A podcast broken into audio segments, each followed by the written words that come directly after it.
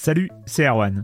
Je me permets ce petit message avant votre podcast pour vous parler du festival Silence on Joue qui aura lieu le 25 mai prochain à la Cité des Sciences et de l'Industrie à Paris.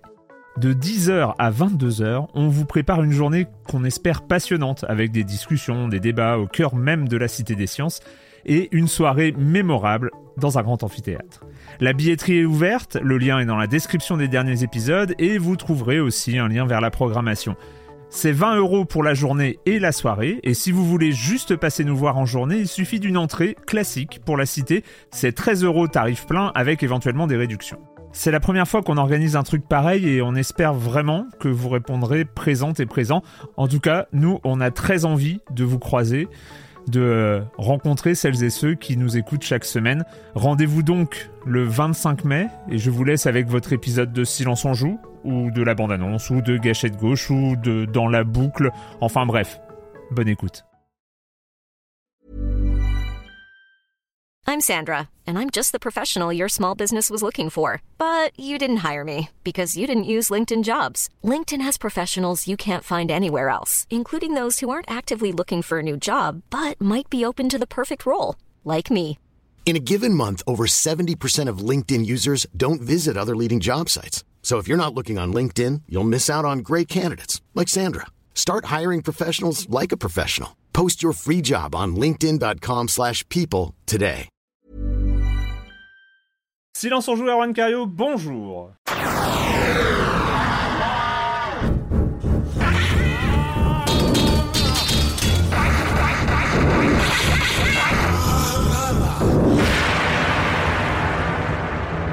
Au programme cette semaine, on l'avait teasé la semaine dernière quand même, et puis un simple coup d'œil au calendrier fait présupposer ce, que ce genre de choses puisse arriver. Mais cette semaine, on va parler de Resident Evil 8 ou Resident Evil Village.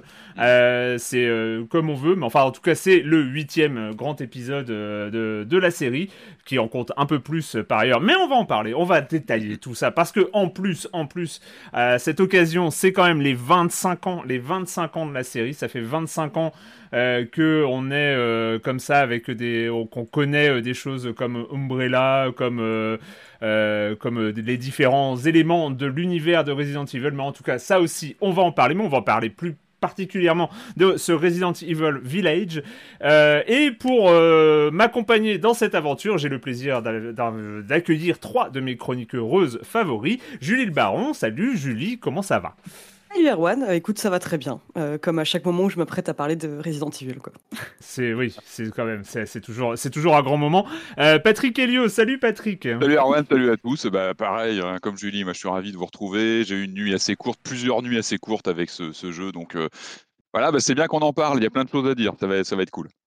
Ça va être cool. Et Marius Chapuis, nouveau venu presque sur, euh, sur la licence par rapport à tes petits camarades. Salut Marius Salut, oui, oui, oui, moi je serais vraiment dans le rôle, euh, dans le rôle du noob. et puis, et puis le reste du programme, vous connaissez la chronique de Jérémy Kletskin, évidemment, euh, le com des coms, mais on va commencer avant de parler de, de, de, monstres et de, et, et, de tout ça, et de tout cet univers. On va faire un petit tour d'actualité avec toi, Patrick. Oui, alors j'ai une bonne et une mauvaise nouvelle. Alors on, commence par quoi ce matin, là? Parce qu'on est tout guilleré. par la mauvaise, il faut commencer par la mauvaise. Comme la ça, mauvaise, la mauvaise nouvelle, vous savez que c'est pas facile de trouver des PS5, des Xbox, et puis certains composants de PC gaming en ce moment. Hein, on le sait. On, espérait que ça se corrigerait au fil de l'année, hein, 2021. Et ben les mauvaises, l'horizon s'assombrit, hein, puisqu'on on, apprend de Sony lui-même que visiblement, il faut pas s'attendre à, à, des merveilles avant 2022. Hein, ça, ça, ça, on va dire que c'est c'est pas forcément une très bonne nouvelle. Et puis, ce qui est inquiétant, c'est que même du côté PC aussi, j'avais vu une interview de, Dell, le fondateur de, Dell, qui parle de plusieurs années problématiques pour mmh. voilà pour se fournir en composants pour pour fabriquer. Alors, ça, veut dire qu'on risque de ne pas trouver facilement des PS5, des Xbox sur cette fin d'année. On espérait au moins avoir une fin d'année 2021, donc une deuxième fin d'année pour cette génération de consoles un peu plus confortable. Ça risque d'être compliqué encore sur la fin d'année 2021, voire courant 2022. C'est vrai que le, le, ciel s'assombrit hein, sur le, ces livraisons de, nouvelles machines. bon, on l'a vu la semaine dernière, ça n'empêche pas aux constructeurs d'en vendre des palettes, mais on mmh. va dire que c'est pas confortable. On, on avait une certaine, moi j'avais la tradition d'aller acheter mes consoles en magasin, de la ramener, etc.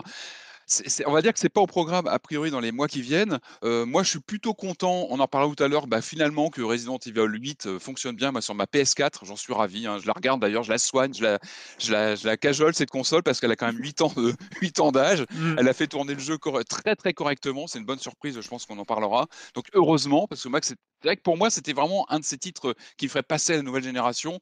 Bon, bah, je pense qu'on va peut-être devoir encore attendre, mais euh, bon, c'est vrai que ça n'a pas l'air d'être très confort.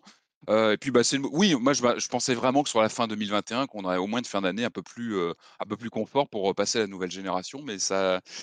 Voilà, ça, ça, sachant, sachant sans, sans, sans aller trop trop loin dans, dans le pessimisme, c'est-à-dire que les années difficiles à venir, c'est si la, la, pandémie se régule en, à la fin de l'année 2021, c'est-à-dire que c'est le redémarrage qui prendra du temps. Ouais, et puis relativisons, évidemment. On parle de, machines de jeu, de consoles, donc voilà, il faut relativiser des choses bien plus graves. Mais bon, dans notre voilà, dans notre on est dans silence on joue euh, aussi. On est dans silence on joue et bon voilà, c'est quand même euh, voilà, c'est quand même une première hein, sur une génération de consoles. Euh, on peut imaginer que deux ans après le lancement, quasiment, ce sera toujours difficile d'en trouver. C'est quand même un cas particulier. Allez, j'enchaîne sur une bonne nouvelle. C'est l'annonce du retour en fanfare de Zombies Hate My Neighbors. C'est ce jeu bah, que j'adore euh, de LucasArts. Euh, hmm. Allez, on peut, comment on peut le situer pour ceux qui ne connaîtraient pas? C'est un mélange de Gauntlet, The Chaos Engine, euh, jeu d'action en vue aérienne avec deux personnages dans des labyrinthes. Alors, ce que j'adore, bah, c'est le gameplay, l'ambiance surtout. L'ambiance, parce qu'on est sur hmm. un jeu qui mixe plein d'influences de, cinéma, d'horreur. on a aussi bien la Hammer des années 50 avec les monstres classiques. On a le slasher des années 80, tout ça mélangé avec beaucoup d'humour. On a cette patte, euh, vous savez, à la Maniac Mansion, à la Dev Tentacle. D'ailleurs, il y a un niveau, il y a un niveau Dev Tentacle dedans, c'est assez cultissime. Euh, et puis l'endroit, le jeu, je vous spoil pas, mais il y a une fin assez culte aussi. On visite des endroits assez, euh, assez emblématiques. C'est un jeu bah, que j'aime beaucoup, euh, qui était sorti dans les débuts des années 90 sur Super NES et mmh. sur Mega Drive. Et puis là, bah, on a appris une ressortie d'une compilation avec le premier et le deuxième, Ghoul Patrol, que moi j'aime beaucoup moins, qui a été développé par un autre studio, donc qui est vraiment mineur. Moi, c'est un jeu que, voilà, il est joli, mais il n'a pas, il a pas le cœur du premier, du, du premier Zombies. ça arrive donc fin juin. Euh, sur Switch, ça va être top hein, de pouvoir jouer comme ça un peu partout à ce titre, mais aussi sur euh, PC, PS4, Xbox. Euh, c'est Dotemu qui, qui, a travaillé sur le portage. Donc a priori, on reste sur les, versions originales, plutôt la version Super NES, qui était plein écran. Elle était, pour moi, elle était au-dessus, hein, plein écran avec les musiques qui sont extraordinaires. ce qui est intéressant, c'est qu'on va avoir des contenus musées. Hein. vous savez que moi, ça, c'est vraiment un élément moi, que j'affectionne quand il y a une ressortie le jeu n'est pas fortement retouché. On a une bande-annonce qui est passée. Il y a quelques infos sur le e-shop de Nintendo. Euh, pas une refonte du jeu, hein, mais euh, des contenus muséum. On va avoir a priori des interviews de développeurs, euh, des artworks, etc. Et puis des systèmes de sauvegarde qui vont, qui, voilà, qui vont rendre le jeu plus facile à, parcourir. Donc c'est vraiment une bonne nouvelle. Vraiment, le Zombies, ça va être, mmh. je crois, 12,50€ sur Switch. Moi, je, voilà, si vous le connaissez pas ou si vous le conseillez, si vous le connaissez, moi je le conseille parce que c'est vraiment une ambiance à deux. C'est génial à jouer c'est vraiment un jeu très attachant. C'est vraiment l'âge d'or de bah, le LucasArts qui proposait du jeu console euh, dans ces années-là. Et c'est voilà, c'est une bonne pioche, donc c'est vraiment chouette de le retrouver. Il n'était pas forcément facile d'accès ce jeu, donc euh, voilà, c'est toujours une bonne nouvelle de voir un jeu revenir euh, dans les semaines qui viennent. Euh, Julie, on a, des nouvelles. Euh, alors, on a les mauvaises nouvelles concernant euh, la PlayStation 5, mais on a des plus de nouvelles concernant un accessoire qu'on attend, enfin qu'on on, suppose qu'il va arriver. Peut-être qu'il va arriver avec les PS5 pour tout le monde. Hein. Peut-être que ce sera en même temps qu'on pourra avoir sa PS5. Et il y a des quelques news, en tout cas de l'ordre de la rumeur plutôt, mais sur le casque de réalité virtuelle. Ouais, ouais, c'est ça. Quelques nouvelles euh, qui font suite euh, bah, à l'annonce un peu surprise euh, du casque PSVR 2. donc là, bon, comme tu l'as dit, c'est des informations qui sont un peu à prendre avec des pincettes. elles nous viennent du site Upload VR qui les tiennent, enfin qui tiennent ces informations de partenaires de Sony qui auraient déjà reçu des exemplaires du casque pour le tester. Et donc on a quelques petits détails. Donc alors en gros, on apprend que le casque bénéficierait d'une technologie de détection oculaire donc qui hmm. permettrait un rendu fovéal. Donc j'ai dû regarder rendu fovéal sur Wikipédia. De ce que j'ai compris, c'est euh, une technique de calcul qui permet une meilleure optimisation de l'affichage graphique. Dans le sens où euh, il y aurait donc le maximum de détails concentrés sur euh, la zone de vision dans un premier temps. Hmm. Et ça permettrait donc d'éviter l'effet de cinétose ou de gerbotron, dont beaucoup beaucoup de personnes se sont plaints en fait sur le sur le premier casque quoi. On apprend aussi. Ouais, bah c'est ça. Moi, ça m'avait pas tant dérangé, mais effectivement, pour une utilisation prolongée, c'était quand même un peu un problème. Ça dépend des jeux surtout en fait. Ouais, puis optimiser, optimiser peut-être les calculs sur la surface vue par le joueur en fait, mm. vraiment se focaliser mm. sur, sur, sur, ton œil. Hein. C'est plutôt mm. intéressant, je pense. on apprend aussi, donc il y aura une résolution de 4000 par 2040 ah, pixels. Attention. ça. c'est bon. Euh, une molette qui permet d'ajuster l'espacement des deux lentilles. Donc ça c'est pas mal parce que ça permet de mieux prendre en compte les différentes morphologies des gens. Je me souviens un peu, que pour certaines personnes c'était un peu plus compliqué que d'autres. Euh, et il y a aussi donc un ajout technique qui à mon avis va euh, prendre une place de choix dans le petit panthéon des Antis d'Erwan avec la touche R3, c'est des vibrations haptiques qui seront directement intégrées ah, dans le casque. Et ça, j'ai vu ça, mais c'est n'importe quoi. Enfin, c'est la killer app de la PlayStation, quoi. c'est ça. bah, moi, c'est à la fois quelque chose qui me terrifie et me réjouit. Enfin, pour l'instant, en fait, le, la, chose dont je me réjouis le plus, c'est l'absence de caméra, la, la, la facilité d'installation. Euh... Une prise. Je crois que ça va être annoncé ou juste une prise USB 3, je crois. Enfin, USB-C, ouais. Mm. Ça, puis moi, s'ils peuvent, pour moi, le PSVR, c'est le plus confortable quand tu portes des lunettes. Ils ont vraiment pensé la mm. taille, etc. C'est vraiment le casque parfait. Et j'espère qu'ils vont continuer là-dessus. C'est vraiment important de pouvoir porter ses lunettes et jouer correctement. Et j'espère qu'ils garderont cette place, ce confort. Euh, bah, pour les après, après je, je, rigole évidemment avec ce retour haptique et ces vibrations dans le casque. Je n'en sais rien, j'ai jamais testé. C'est juste que quand j'ai lu ça, euh, ça m'a semblé euh, totalement dingue. Enfin, parce que il y a aussi, il y a, le, le, les retours haptiques, c'est généralement c'est des informations. Euh, c'est on transmet des informations par retour haptique. C'est, c'est on, transmet, on touche un élément, on va faire comme ça. Et, et généralement, moi mon impression c'est que le casque dans la réalité virtuelle, le casque essaye de se faire oublier.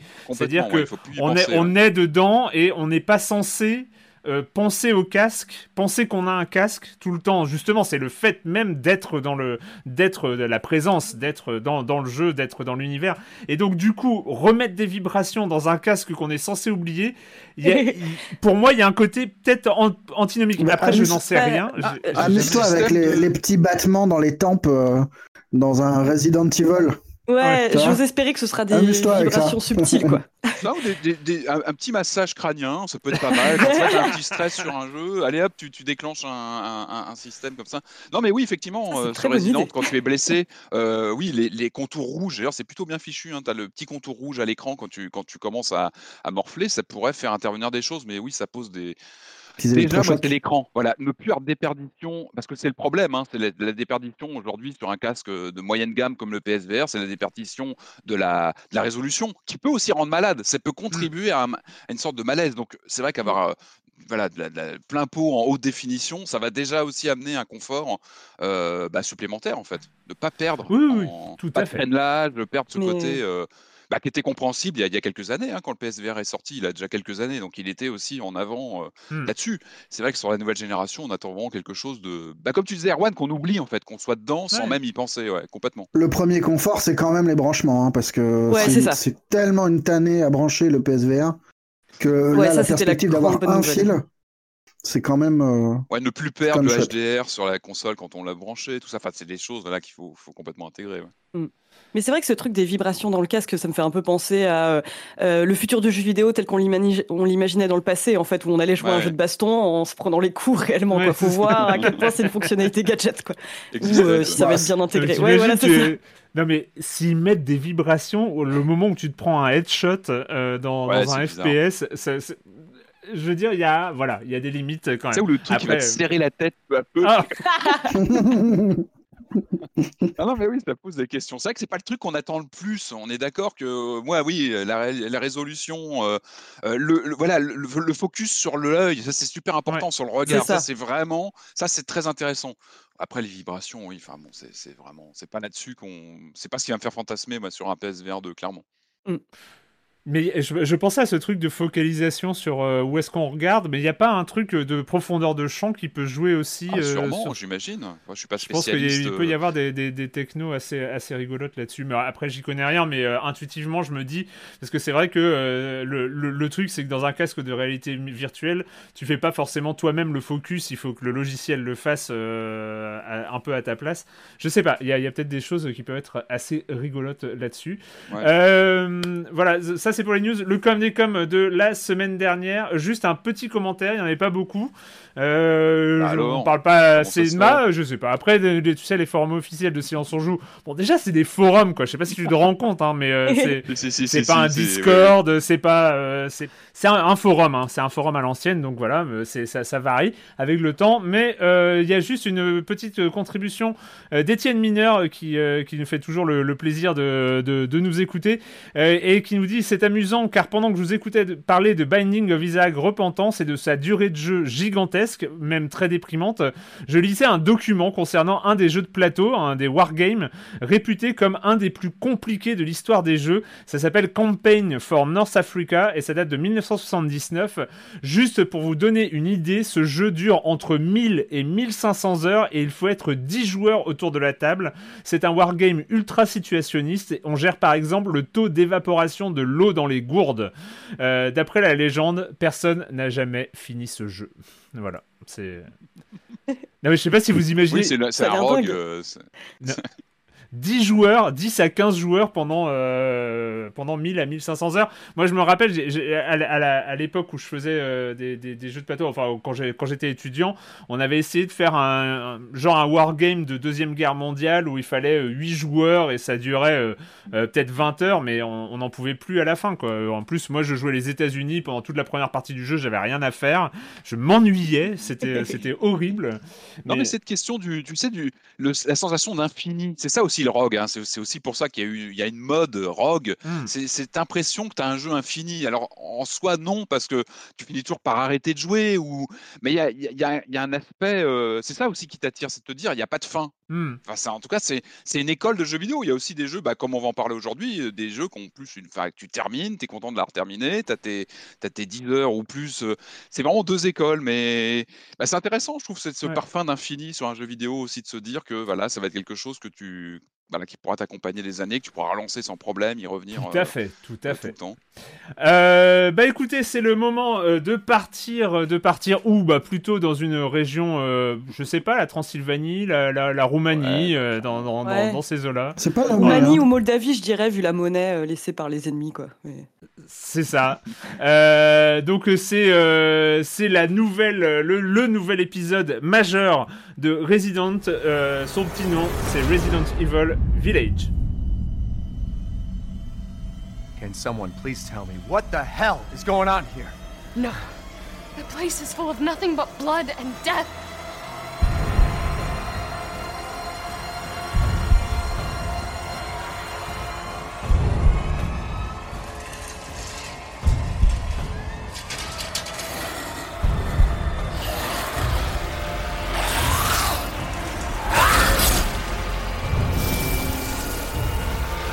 Resident Evil Village, euh, j'avais, eh, j'ai mis du temps à avoir le, parce que c'était euh, dans le 7, ils avaient fait le petit jeu de mots avec le 7 et, euh, et Resident Evil, hein, qui, qui, composait le, qui composait le 7. Et là, en fait, j'ai, mis du temps à voir le 8, mais bon, c'est, ah moi. Bon c'était les premières ah images, je crois que Moi, je, je, ah ouais, je, je remarque pas, je, je, sais pas.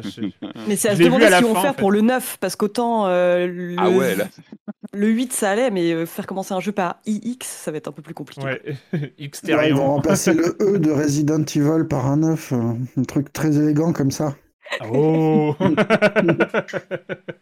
on reliait ça à Astérix, un truc, tu vois, en X, un truc, là, t'as un truc euh, mind blow total. Alors, ce Resident Evil 8, pour il faut, il faut qu'on en parle, mais avant de parler du moment où on lance le jeu, il faut parler de... Euh, Qu'est-ce qu'on en attendait Alors, euh, Resident Evil est, est peut-être euh, une des sagas du jeu vidéo dont on parle le plus euh, dans Silence on joue. On suit l'actualité pas après pas, épisode après épisode, depuis 14 ans quand même déjà. La licence a 25 ans, mais nous on a, on, on, ça fait 14 ans qu'on en parle dans, dans, Silence on joue. On n'en a pas raté beaucoup. Je pense que on a dû, on a dû parler de la plupart des, évidemment des épisodes majeurs, évidemment, mais aussi des épisodes moins majeurs majeurs de la série. On a dû en parler dans Silence on joue parce que bah parce que t'es là, Patrick, et parce que c'est vrai que tu as tu as une certaine proximité et un, certain intérêt avec cette série. Donc moi je suis curieux de savoir.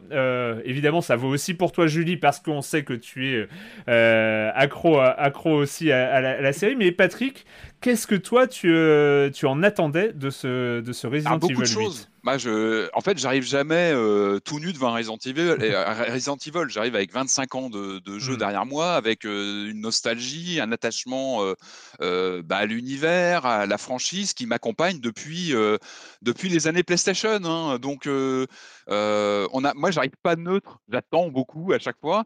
Là, en plus, on est quand même dans un, moment un peu particulier parce qu'on est quelques années après euh, Resident Evil 7, euh, qui avait été un tournant. C'est-à-dire que, mmh. euh, on reviendra peut-être sur tout ça, mais sur l'évolution de la série, elle, est, elle fonctionne de manière cyclique sur les, sur les principaux chapitres, on va dire, numérisés. Hein. ça fonctionne par, en gros par trilogie. Mmh. Et là, on était sur, il y, a, y, a maintenant 3-4 ans, sur Resident Evil 7, on sentait une volonté un peu de retourner la table et de remettre pas mal de choses à plat. Ça avait été une baffe, Resident Evil 7. Euh, ça avait été un titre qui questionnait pas mal de fondamentaux de la, saga. Avait, on en avait amplement parlé ici, hein, qui, avait, qui avait essayé de changer des choses au niveau du lore, au niveau de l'appréhension de l'horreur, au niveau de l'ambiance. Il avait, il avait, en fait, il avait fait beaucoup de propositions euh, relativement nouvelles dans le contexte de Resident Evil. Donc évidemment, euh, l'annonce de, du huitième euh, volet, donc on a très vite appris que c'était vraiment dans la continuité du set en mmh. termes de personnages et de voilà de, du lore en fait de l'univers. quand tu as un nom comme Village, moi il y avait des attentes de, de quelque chose de plus ouvert euh, d'un quelque chose de, plus, euh, voilà, d'un lieu plus ouvert. Et puis surtout, dès les premières images, il y avait cette promesse d'un retour au gothique, euh, d'une composante gothique. Et moi, moi, c'est pas rien pour moi parce que si j'aime Resident Evil, en dehors bah, évidemment de, bah, de, mon affection pour le gameplay, l'univers, le choc sur PlayStation à l'époque, tout ça c'est toujours là. Je relance encore régulièrement les premiers parce que j'ai vraiment un attachement profond au titre.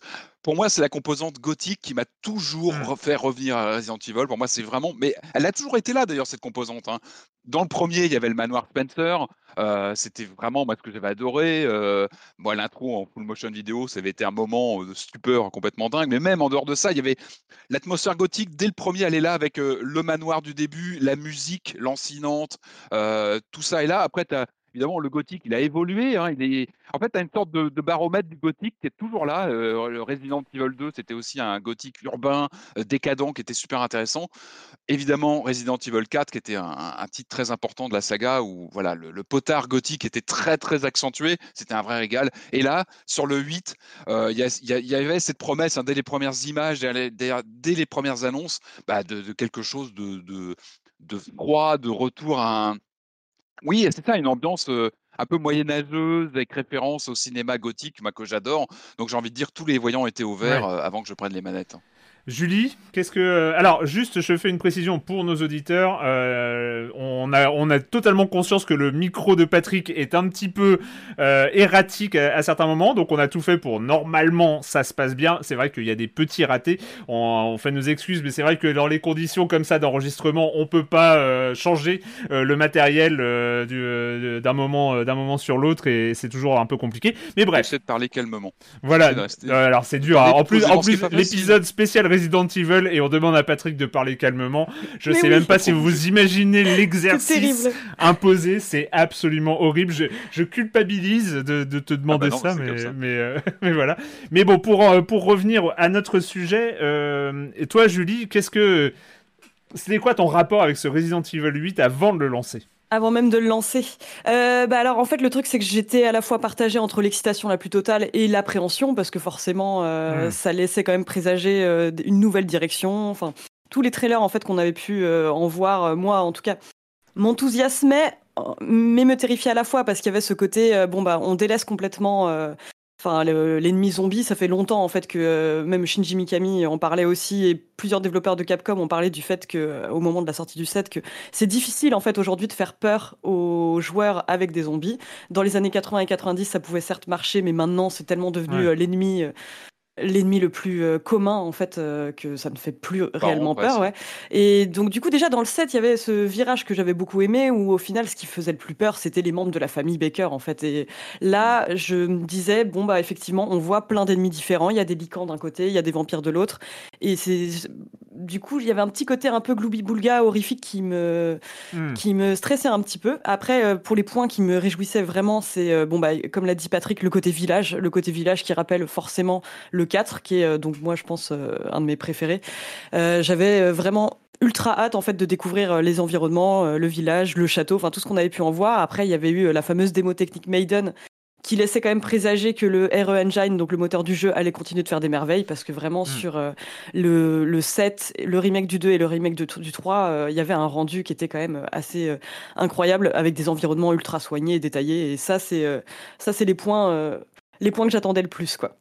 Après, pour... t'as raison. Euh, ouais. Je... Pardon, excuse-moi. Ah non, vas-y, vas-y. Tu as raison sur la surprise, je suis pas revenu là-dessus, mais il y a eu la surprise aussi de voir des vampires, enfin, ce, qui pouvait, mmh. ce qui pouvait s'apparenter à des vampires, à voilà, des créatures euh, fantasmagoriques. Euh, c'est pas du tout ce qu'on ce qu'on a l'habitude de voir dans Resident Evil. Et c'est vrai qu'il y a eu cette surprise aussi de se dire ouh là là là là, où ils vont? Mmh. Est-ce que c'est encore Resident Evil? Qu'est-ce qui, qu'est-ce qui se passe? Alors la question qui se posait aussi, c'est comment, euh, comment euh, manette en main, ils allaient réussir à raccrocher les wagons avec une saga qui a ses codes, euh, qui est là depuis un quart de siècle et qui a vraiment ses fondamentaux qu'on connaît bien. Donc mmh. c'était aussi une question hein, avant de lancer le jeu, mmh. c'était de se dire, ouh là là là, est-ce que c'est encore bien Resident Evil ou est-ce que c'est pas une sorte d'excroissance qui part sur complètement autre chose, euh, avec juste un, une marque euh, Resident Evil dessus. Voilà. Ouais, c'est ça. Il y avait déjà ce côté gros changement avec le, le, le set, avec la vue subjective, etc. Donc je me disais, bon, euh, ils peuvent faire un changement sans tout rater non plus, mais il y avait quand même, ouais, effectivement, ce côté, bah ouais, où est-ce qu'on va Qu'est-ce qu'on va avoir? Il y avait à la fois, ouais, cette idée de renouvellement et en même temps de, de retour aux sources, parce qu'on voyait déjà euh, notamment le personnage du marchand qui revenait, qui laissait quand même présager qu'on allait avoir un système un peu euh, comme dans le 4. Euh, bref, tout ça, ouais, c'était mes grosses interrogations avant de lancer le jeu, quoi. Alors Marius, toi, qui n'est pas forcément très proche de, de, la saga, qu'est-ce que qu'est-ce que t'attendais de ce, de ce Resident Evil 8 Absolument rien, mais vraiment rien. C'est pas un jeu que j'attendais. je le voyais du coin de l'œil, mais je guettais pas les bandes annonces. Le seul, en fait, moi, mon rapport à la, saga, c'est une série de rendez-vous manqués, de, de mauvais choix de ma part, hein, parce que j'ai commencé par le 5, hmm. euh, ce qui est atroce, et que ah, le jeu m'est tombé des mains extrêmement vite parce que c'était terriblement ah, vieillot déjà. Appelle-nous Marius, on sait non, mais... Ah ouais, non, mais tu m'étonnes commencer par le 5. J'étais fidèle auditeur de, de Silence on joue, mais j'avais pas envie d'acheter des, des Resident et on m'a passé le 5, ce qui était compréhensible en fait. C'était un ouais. Ah on te l'a donné, ouais. Voilà. et, euh, et, non, il y, y, avait, y avait ça, ce rapport à la, au côté très vieillot du gameplay que j'avais pu en voir, et le fait que je suis une grosse flippette. Et vraiment, je l'assume. Enfin, Les jeux mm. d'horreur, c'est pas ma cam. J'adore les films d'horreur, il n'y a pas de problème. Mais les jeux d'horreur, je suis vite pétrifié. Et, euh, et pour avoir euh, lancé le set il y a six mois, j'étais mais pétrifié au bout d'une heure. Au bout d'une heure, je pouvais pas. non, non, non, non, mais ça va pas. Non, non, mais c'est vrai que le côté première personne du set. Euh.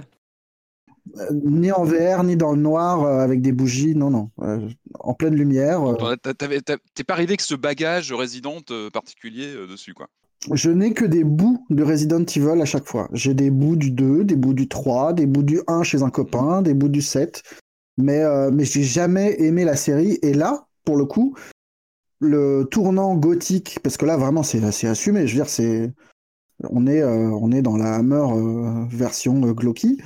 Je me disais qu'il y, avait moyen de mettre un peu à distance la trouille, d'être moins dans le. Enfin, moi, le, tournant Devil's Reject du set, je pouvais pas. Enfin, c'est un truc, c'est vraiment trop brutal, trop proche, trop. Je, trouve, je pense que c'est. Enfin, je trouve ça admirable, hein, c'est vachement réussi. Ça manque de fantaisie. Mais, euh, mais, moi, ça me pétrifie, quoi. Donc là, je me disais, il y avait une opportunité pour se faufiler dans le truc. Hmm. Il y avait aussi une autre question, peut-être pour conclure. Il y avait un vrai questionnement sur le, la capacité du jeu à tourner sur les consoles old-gen, on va dire. C'est vrai qu'il avait été annoncé, euh, je crois, au moment de la PS5. Il était quand même plutôt euh, présenté comme un jeu next-gen. Et finalement, on avait appris lors d'une prise de, bah, de parole de, de, de, Capcom que finalement, il sortait en même temps sur PS4. Bon, moi je m'étais dit, est-ce qu'il n'y a pas un calcul vu les circonstances de production de PS5 Est-ce qu'il n'y a pas un moyen aussi de se dire, on va vite sortir une version un peu bridée, euh, un peu mal fichue sur les consoles gen, histoire de dire aussi de faire du volume parce qu'il y a un manque de, consoles euh, next-gen en, parc installé. J'avais cette inquiétude aussi de me dire comment il va tourner sur une PS4, en fait, hmm. une PS4 FAT comme la mienne, ça va donner quoi? J'avais été un peu rassuré par, le, par les systèmes. On a eu aussi avant le lancement les systèmes de démo euh, qui étaient bon, qui étaient un peu, un peu, un peu compliqués. Il fallait, il fallait se connecter. Hmm. on avait 24 heures pour jouer. Bon, on le faisait ou on le faisait pas. Moi, je l'ai fait parce que j'en pouvais plus d'attendre. Et ça m'avait rassuré de voir que le jeu tournait déjà bien en version démo comme ça sur quelques heures, que ça tenait la route en fait. Et mmh. ça a été aussi une des premières vraie bonne surprise de se dire oula, il tient vraiment bien sur une PS4. On rappelle hein, une console qui a quand même 8 ans d'âge maintenant, euh, qui souffle fort pour le faire tourner, mais qui, bah, qui le fait tourner. Et c'est euh, voilà, ça faisait partie aussi des, moi, des questionnements que je me disais. Et surtout, j'avais peur d'avoir une version euh, peut-être coupée ou avec des, des, choses en moins en fait concrètement. Et c'est là, où tu as envie de faire un, un, gros coucou à CD Projekt Red, hein, et leur dire qu'on ah bah, peut vraiment sortir un jeu sur multi-génération sans se foutre de la gueule des joueurs euh, voilà, hein, c'est que là, pour le coup, Capcom y est, arrivé, c'est bien la preuve que c'est, euh, même si c'est pas les mêmes jeux, etc., mais voilà, quand on sort un jeu sur. Ouais, c'est quand même un, poil plus cloisonné, hein, ce Resident. Bien sûr, non, mais si, quand tu prends la décision, de, quand tu prends la décision de sortir un jeu sur différentes plateformes, c'est que tu peux, c'est que mm. tu as les moyens et c'est que ça tourne. C'est pas. Euh, certains te diront, alors d'accord, mais alors, certains te diront qu'il appuie pas sur le champignon à fond sur la next-gen et qu'il reste un jeu cross-générationnel et que du coup, il va pas exploiter à fond peut-être la next-gen. Mais en tout cas, voilà. Mais qui le fait en même temps il, fonctionne très bien. Mais c'est le moteur, hein, tu disais, euh, Julie, c'est vrai que le RE Engine, c'est une tuerie et je trouve qu'il est, il est impressionnant. Même sur une console old-gen, il est très très impressionnant ce moteur. C'est le moteur, euh, le moteur de Capcom, on resitue, donc c'est le moteur de développement mm. de Capcom qu'il utilise depuis RE7, euh, qui a été utilisé aussi sur les remakes du 2 et du 3, et qui fait des merveilles sur des, bah voilà, comme je disais, sur des consoles qui sont plus toutes jeunes, quoi. Et c'est vraiment bluffant. Euh, moi, pour ma part, euh, j'étais plus proche de Marius, hein, forcément, euh, dans, dans, les impressions. Après, après mon rapport, mon rapport avec, avec la licence, c'est un rapport qui est très ancien parce que c'est un rapport presque. Je pense que, comme tout le monde, enfin comme tout le monde, comme tous ceux qui ont joué à l'époque, c'est le premier qui a, qui a marqué les esprits et qui a ensuite modelé ce qu'on en attendait des épisodes les uns après les autres. C'est presque à chaque fois peut-être retrouver, retrouver cette impression euh, du, euh, du, premier zombie qui tourne la tête au moment où, euh, où on le voit. Enfin voilà, c'est cette terreur un peu, un peu nostalgique. après voilà, moi étant plutôt peureux comme Marius, c'est vrai que j'ai un rapport au set qui est admiratif, vraiment pour le travail et pour pour ce qu'il réussissait à provoquer euh, chez les joueurs. Mais de fait, j'ai un rapport assez distant parce que je n'ai pas réussi. Euh, j'ai enfin j'ai un peu abandonné l'idée de le finir parce que voilà, ça devenait à, un moment ça devient désagréable. Enfin, il faut. Je comprends. Hein, et, et... comment tu le vis. C'est très personnel. Tout à, tout à fait, tout à fait. Mais moi, il y a un moment où ça devient désagréable. C'est-à-dire que il y a le moment où c'est rigolo d'avoir peur. Et il y a le moment où c'est plus rigolo, où c'est. Oui, t'es trop tétanisé pour avancer. Oui, voilà, c'est ça. Et puis, euh, voilà, t'as. Et surtout, bah, on en parlera peut-être, mais la construction du jeu fait que les premières heures sont vraiment un. Enfin, il y a, t'es embarqué dans un truc très très fort sur les premières heures, hein, notamment à 7 Les premières heures en termes de mise en scène, euh, quand tu débarques dans cette famille, en plus t'es paumé en tant que joueur, mm. t'es en vue subjective, t'as donc une nouvelle mise en scène, t'as un nouveau décorum avec une famille euh, glauquissime, il se passe des choses complètement dingues, t'as un décor euh, qui te, qui et puis voilà, t'as ce moteur qui te fait des effets de mm, mm. lumière complètement frappadingues.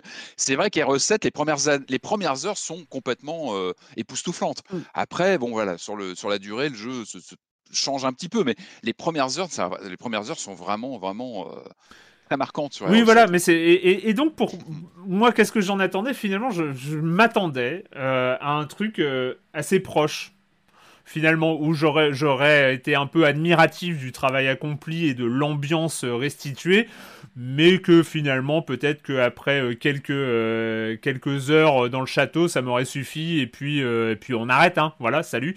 Bravo encore bravo mais je, vais arrêter. Voilà c'était un peu mon état d'esprit avant avant d'arriver dans, dans ce RE8 euh, mais euh, bah, du coup, maintenant qu'on a fait ce qu'on en attendait, euh, il va falloir parler de qu'est-ce que ça fait quand on arrive dans ce village.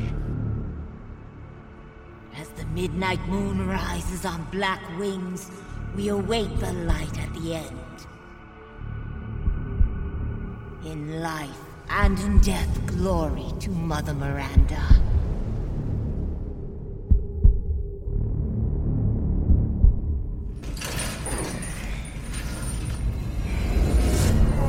When you're whining, we're almost there.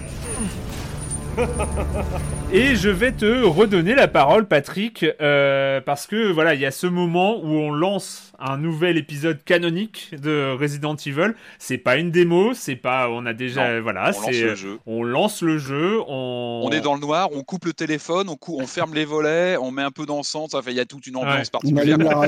Ah, c'est pas rien. Ça fait 25 ans qu'on lance des Resident Evil. C'est toujours, un... non, mais c'est vraiment un moment, comme tu dis, c'est particulier de lancer un Resident Evil, clairement. Et donc, euh, toi, comment ça s'est passé ce, ce lancement? C'est première heure de jeu finalement alors, euh, on va en parler. Il faut pas trop spoiler parce que je voudrais pas non plus démolir des effets de surprise. Moi, j'ai bien aimé le début, en fait, qui, qui m'a rappelé le début de Resident Evil 3, le remake hein, qu'on a, qu'on a mm. fait il y a quelques mois.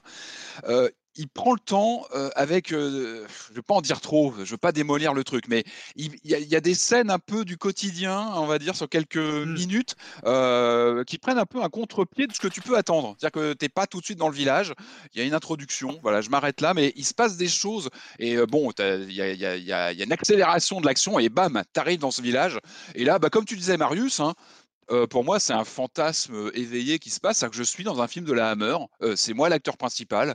je suis en vue subjective et je déboule dans ce décor. Mais il y a une. Enfin, moi, c'est la direction artistique. Hein, c'est l'ambiance.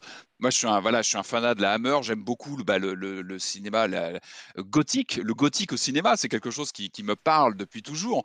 Et, là, c'est une sorte de fantasme éveillé de te dire, j'y suis et je suis dans le rôle principal. En fait, c'est moi et je me balade dans T'as un peu tous les tropes de ces films-là. t'as as, la neige, l'ambiance, euh, t'as la, limite la, la, diseuse de bonne aventure qui va te dire attention, vous arrivez, vous arrivez dans le, dans le village. Et puis, c'est vu. Alors, on parle du moteur, je ne veux pas mélanger la narration et puis la technique, mais quand même, tu as cette vue au loin du, château qui surplombe euh, l'endroit. J'essaie de pas parler trop fort, mais c'est difficile parce que c'est émouvant. Moi, il y a vraiment. Alors, j'ai matraqué mon système de capture d'écran, j'ai pas arrêté parce que c'est vrai que les... quand tu déboules euh, dans ce village, mais c'est magnifique. Il y a une beauté, euh, il y a une élégance dès les premières minutes, je trouve, quand tu arrives dans ce.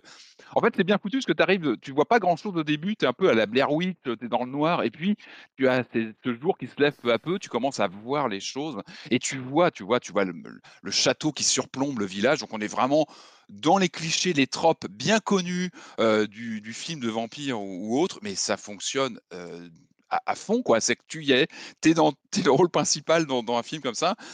Et puis, euh, et puis voilà, tu commences, tu, tu, tu, commences à déambuler dans, le village, tu comprends que des choses pas très agréables se sont passées. Euh, et puis, bah, je sais pas si on commence à parler des premiers euh, événements. moi, j'avais fait la démo. En fait, j'avais fait la démo job, donc je n'ai pas eu, on va dire, l'effet de surprise. J'avais déjà fait. Euh, ça, c'est le côté un peu, peut-être un peu pervers de la démo, c'est que je savais un peu où je mettais les pieds sur les premières minutes. Mmh. c'est pas. Bah c'est pas très disque. Enfin, tu dis, on comprend qu'il s'est passé des, des, trucs pas très nets, euh, en termes d'intro, je trouve que c'est très euh, in your face, quoi. Enfin, t'arrives et c'est un bordel, mais tout de suite. Enfin, oui, oui, oui, c'est un bain de sang. Moi, je m'attendais pas du tout à ça. L'intro euh, cocooning dont tu parles au début, mm.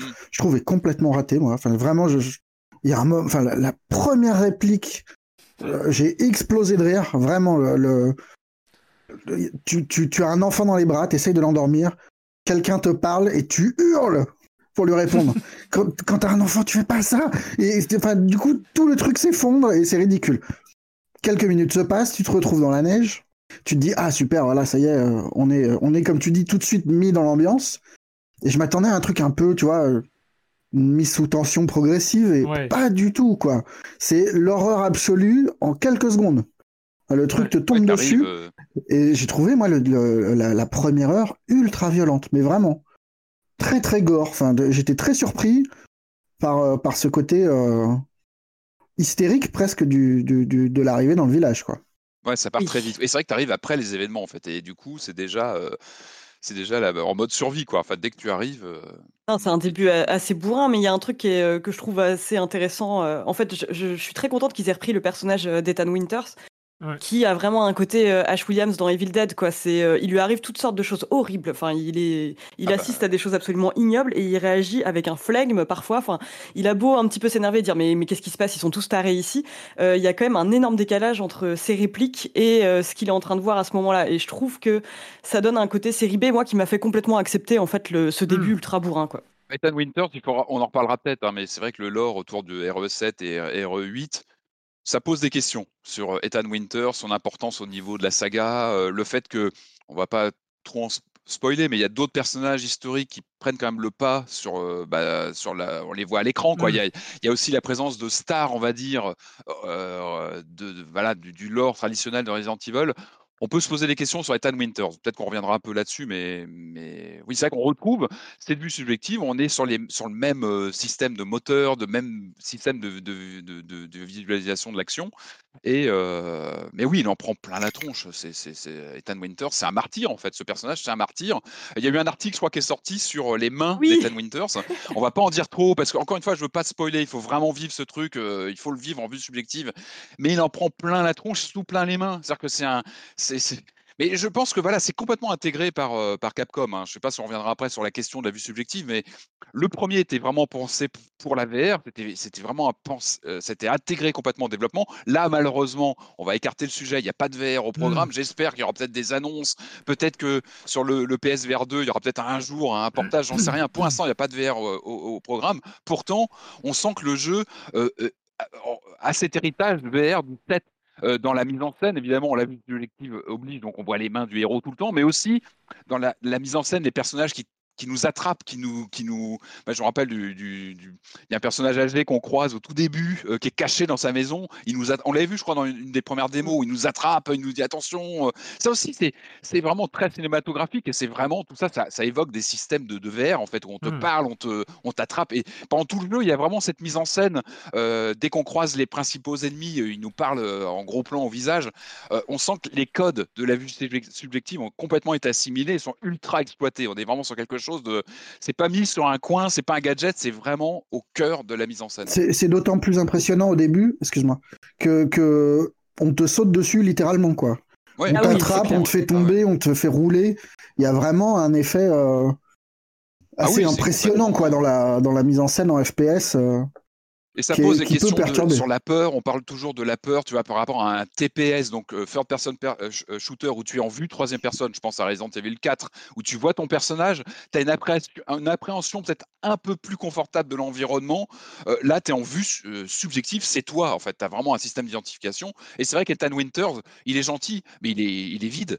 C'est une coquille, en fait, qui t'accueille, toi, en tant que joueur. Donc, c'est complètement comme tu dis, Marius, tu t'en prends plein la figure et c'est toi, en fait. Tu mmh. complètement, t'as quasiment pas de, de, barrière entre l'action, ce qui arrive, et, toi en tant que joueur. Et c'est vrai que là, sur le, sur le 8, il faut reconnaître que dès les premières heures, effectivement, c'est assez gore. Les ennemis, euh, sans en dire trop, il y, a des, y a des nouvelles races d'ennemis, en fait, à l'écran, hein, euh, qu'on voyait aussi peut-être dans les bandes annonces, il me semble, euh, qui sont assez impressionnants, qui te, qui te sautent au visage. Enfin, c'est, ouais, ouais, c'est vrai que c'est un c'est un roller coaster horrifique qui démarre sur les chapeaux de roue, clairement. Alors, et toi, Julie, euh, ta, première heure de jeu, ton premier contact, euh, ça, donne, ça a donné quoi? Ton, En termes d'impression, en termes de feeling je suis, euh, je suis d'accord avec mes camarades sur le fait que la mise en scène est excessivement réussie et forcément le contre-coup, c'est de se dire qu'est-ce que ça aurait donné en VR. Mais ça, bon, bah, on verra si ce sera le cas plus tard. Mais ouais, mise en scène très réussie. Mais moi, ce qui m'a tout de suite frappé, c'est euh, et, pas non plus étonné de la part de Capcom, c'est euh, le, soin, le travail apporté aux environnements. Quoi, c'est vraiment au tout début. Alors certes, euh, tu arrives dans cette espèce de décharge d'hémoglobine, mais il y a des petits moments en fait où moi, je passais mon temps à observer les détails et à m'extasier. le détail, moi, qui m'a le plus frappé, ça peut paraître très anecdotique pour certains, mais c'est les tubercules de pommes de terre qui sont incroyablement bien modélisés. Et mmh ça montre en fait à quel point ils, ils ont soigné leur environnement. C'est euh, super beau. Enfin, vraiment, le, village, euh, l'ambiance avec la neige et tout est absolument magnifique. Et, euh, et en fait, c'est ça. En voyant arriver ce gros château dans lequel on peut pas accéder tout de suite, c'est une seule hâte en fait, c'est de découvrir la suite des environnements pour pouvoir enfin regarder les, dorures, les, pierres moites du château, enfin qu'on avait déjà pu entrevoir dans la démo. Et ça, c'est un sentiment d'émerveillement qui m'a jamais réellement quitté. Quoi. Il y a à la fois donc cette horreur dans ce qui nous arrive et la beauté des environnements qui, moi, je trouve est assez exceptionnelle. Et euh, bah, en termes de construction narrative, effectivement, ouais, le jeu nous fait euh, directement arriver, enfin, nous fait directement entrer dans l'histoire. Euh, moi, ce que j'ai bien aimé, ouais, c'est euh, tout le passage en fait de l'arrivée dans le village, quoi, tout, tout le passage dans mmh. la neige, ultra oppressant, qui est, qui, est, très très bien maîtrisé. Et le partage un petit peu entre donc les, les scènes d'action pure et les scènes de, de, de, peur, enfin vraiment de stress. J'ai l'impression qu'il y a quand même un mélange de tout ça en fait euh, pendant euh, pendant le début du jeu euh, qui certes va se déséquilibrer un peu sur la fin. Mais moi j'aimais bien en fait ces moments au, au, début on a vraiment l'impression d'être dans un survival dans le sens où on compte complètement ses balles.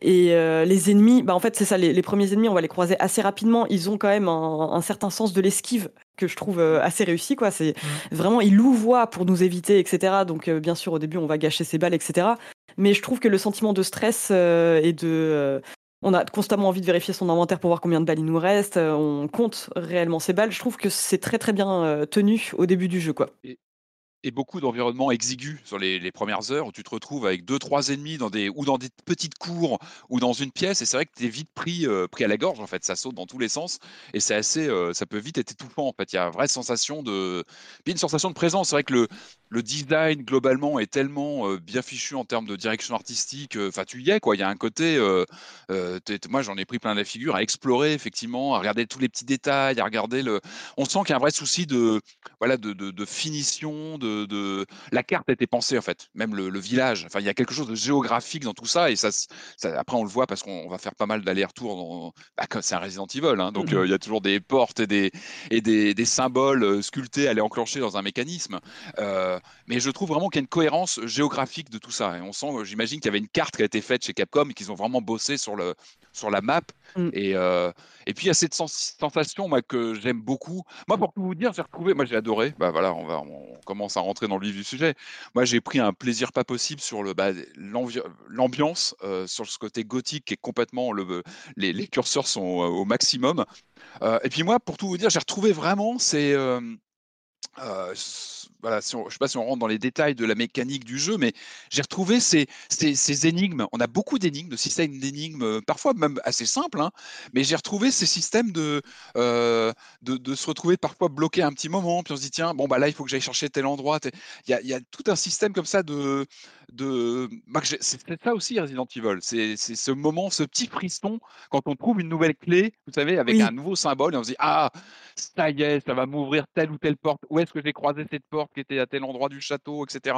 Ça, c'est tout bête, mais c'est vraiment ce qui fait le sel pour moi dans Resident Evil. C'est cette sorte de, de complétion progressive d'un endroit, en fait. C'est-à-dire que euh, peu à peu, on va avoir des nouvelles portes. Et ça, là, on retrouve vraiment l'ADN. C'est ça. Euh, on reviendra peut-être après sur ce qui fait Resident Evil, mais là, je trouve qu'on est plus revu dans une expérience comme ça d'endroits qu'on débloque peu à peu. Et quand on revoit, une fois qu'on a fini le jeu, on regarde un peu la carte, on se dit, bah ouais, ça fonctionne vraiment par euh, secteur qu'on va débloquer, par porte qu'on a ouvert à tel moment qui nous donne un nouvel accès à un endroit qu'on connaissait déjà, mais qui était avec une porte qui était encore fermée. Euh, puis les énigmes, hein, je ne sais pas si on en parle maintenant, mais ces petites énigmes euh, qui te bloquent un petit endroit où bah, moi adoré, je sais pas, la pièce avec les cloches par exemple. J'ai trouvé, trouvé, ça génial. Il y a plein de. il y a des énigmes qui sont réellement intéressantes. Franchement, c'est pas toujours le point fort, mais enfin moi je suis attaché aux énigmes de, des résidentes, mais là pour le coup il y a quelques énigmes qui sont très très bien pensées. Ouais. Marius? Juste pour préciser, enfin, vu qu'on parle du début du jeu, je trouve que ce qui est remarquable, enfin étonnant en tout cas, c'est à quel point le jeu change très vite à plusieurs reprises pendant ces deux premières heures. En gros, il y a cette intro euh, très séparée, l'arrivée au village qui est extrêmement violente et qui culmine euh, avec un moment à l'entrée, euh, enfin quand on pénètre dans le château. Et après, on a l'impression que le truc retombe que, que il y a une espèce de calme qui se fait. Et autant moi, j'étais pas aussi enthousiaste que vous, euh, enthousiaste que vous, enfin, sur le village, l'entrée, je trouve que c'est très brutal et finalement, enfin, moi, j'étais pas euh, subjugué du tout par ce truc-là. Mais une fois qu'on est dans le château, euh, en fait, très bêtement, vu que j'avais pas suivi la com et, et je pensais qu'on passait le jeu dans le château, mais vraiment, littéralement. Et le truc me paraissait immense mais vraiment euh, incroyablement grand. Et, euh, et j'avais, enfin, c'est là que la peur s'est installée chez moi et que tu angoisses à l'idée de pousser la moindre porte en même temps que tu t'en prends plein la tronche parce que bah, cette fois plus parce que tu as des ennemis partout mais parce que c'est splendide quoi c'est splendide qu'il y a, a un travail sur euh, sur les éclairages sur les et puis sur la construction des niveaux je trouve il y a quelque chose toujours d'étonnant à pousser une porte et à, arriver dans un hall où tu comprends que les trucs se relient les uns aux autres tu, tu commences à voir qu'il y a des endroits où fuir et euh, c'est fastueux Ouais, je suis d'accord avec toi. L'arrivée dans le château, elle est fastueuse. Elle est... Quand tu sors justement de ce village, comme tu disais, en ruine, complètement démoli, avec, euh, bah, c'est complètement, complètement en, oui, en, destruction. Et tu arrives dans ce château qui est d'une, visuellement, même sur une PS4, il est hallucinant sur les textures, les, les, dorures. Enfin, moi, j'ai passé mon temps à regarder, à être encore surpris, même au bout de 10, 15 heures de jeu, être surpris par des effets de lumière euh, derrière un rideau. Enfin, tu as, quelque chose de, de, dingue. Et puis, même en termes de, bah, déjà au cinéma, je pense qu'il faudrait vraiment une énorme production pour atteindre euh, voilà, une qualité de décor comme ça, de mise en scène. Et puis ouais, ce côté euh, changement d'ambiance. C'est-à-dire que le jeu, voilà, il te, tu passes d'un village, tu passes au château. Alors oui, on est sur une continuité thématique du film de vampire classique, mais en termes d'ambiance, de, oui, de, de, de, de style, tu as, déjà une rupture à ce moment-là et c'est super impressionnant. Puis entre deux, tu as des couloirs, tu arrives dans des caves, dans des, dans des souterrains. Tu as beaucoup de changements en fait d'ambiance, je trouve. Ouais, même dans le château, tu as quand même ce mélange entre l'or, les dorures, et puis la suie, les trucs vraiment qui sointent. Les cuisines. qui, sont. qui la cour. Ouais, non, c'est là, tu as ce système, alors je sais pas si on arrive là-dessus, mais tout le système de, bah, de personnages qui te poursuit en fait hein, quand tu es dans, le château en fait. Moi, mon, impression. là, où je suis totalement d'accord avec euh, ce qui vient d'être dit, c'est sur les environnements. Les environnements, mais tous. Et euh, pareil que toi, Patrick, euh, sur le mode photo, donc que je maîtrise pas trop, mais dont j'ai appris les rouages dans, dans, le jeu. En plus, il est, il est bien fait, le mode photo. il, est, assez rigolo, le mode photo. On peut vraiment s'amuser.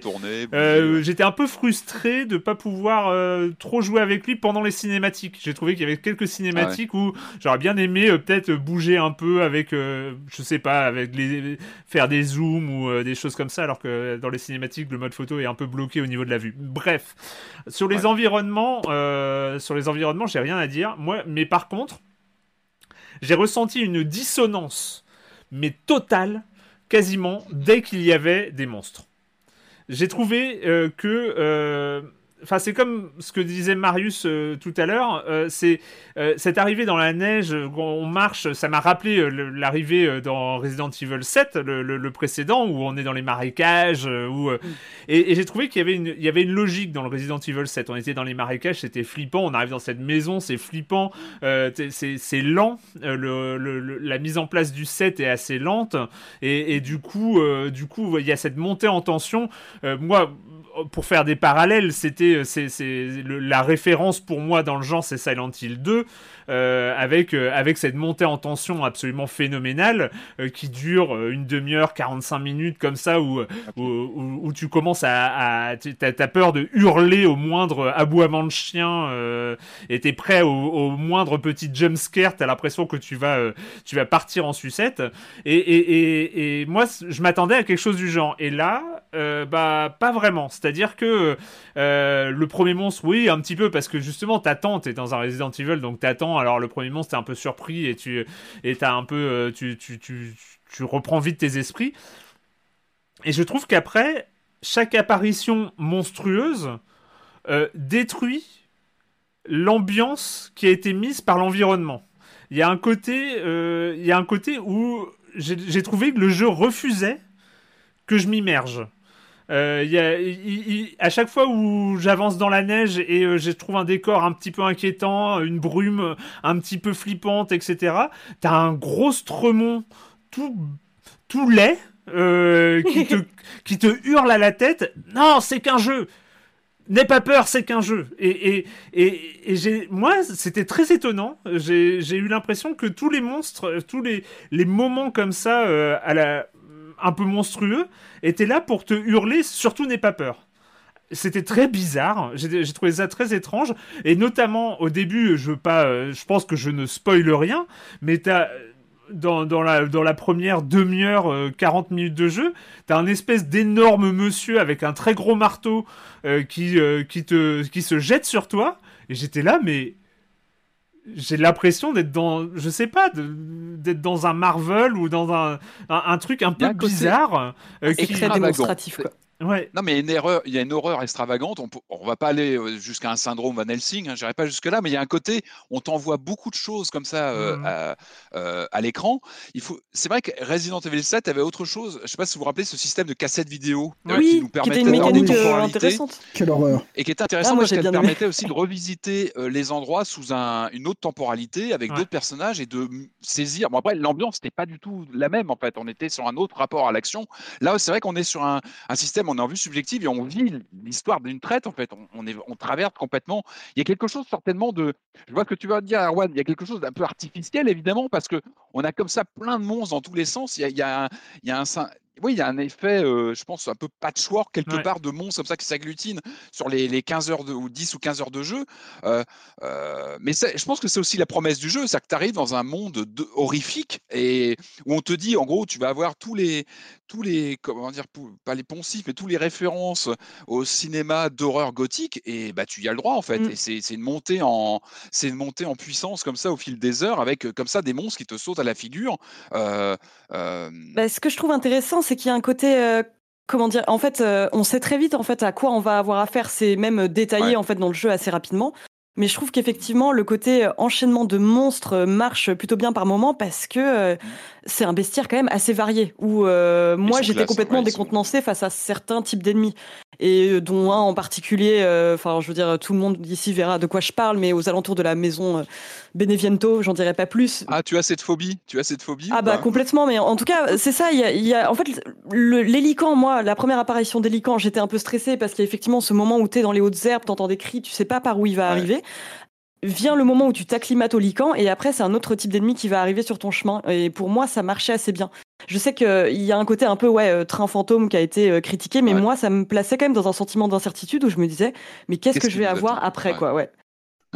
j'ai pas la même lecture de pour revenir vraiment sur le début dont tu parles, moi je, suis d'accord avec toi sur le fait que la déferlante d'ennemis qu'on te jette à la tronche durant la première heure euh, fait pas peur en fait ce qu'on te dit, c'est ça va être super dur de gérer tes munitions vu le nombre de personnes hmm. que tu, qui, viennent t'agresser.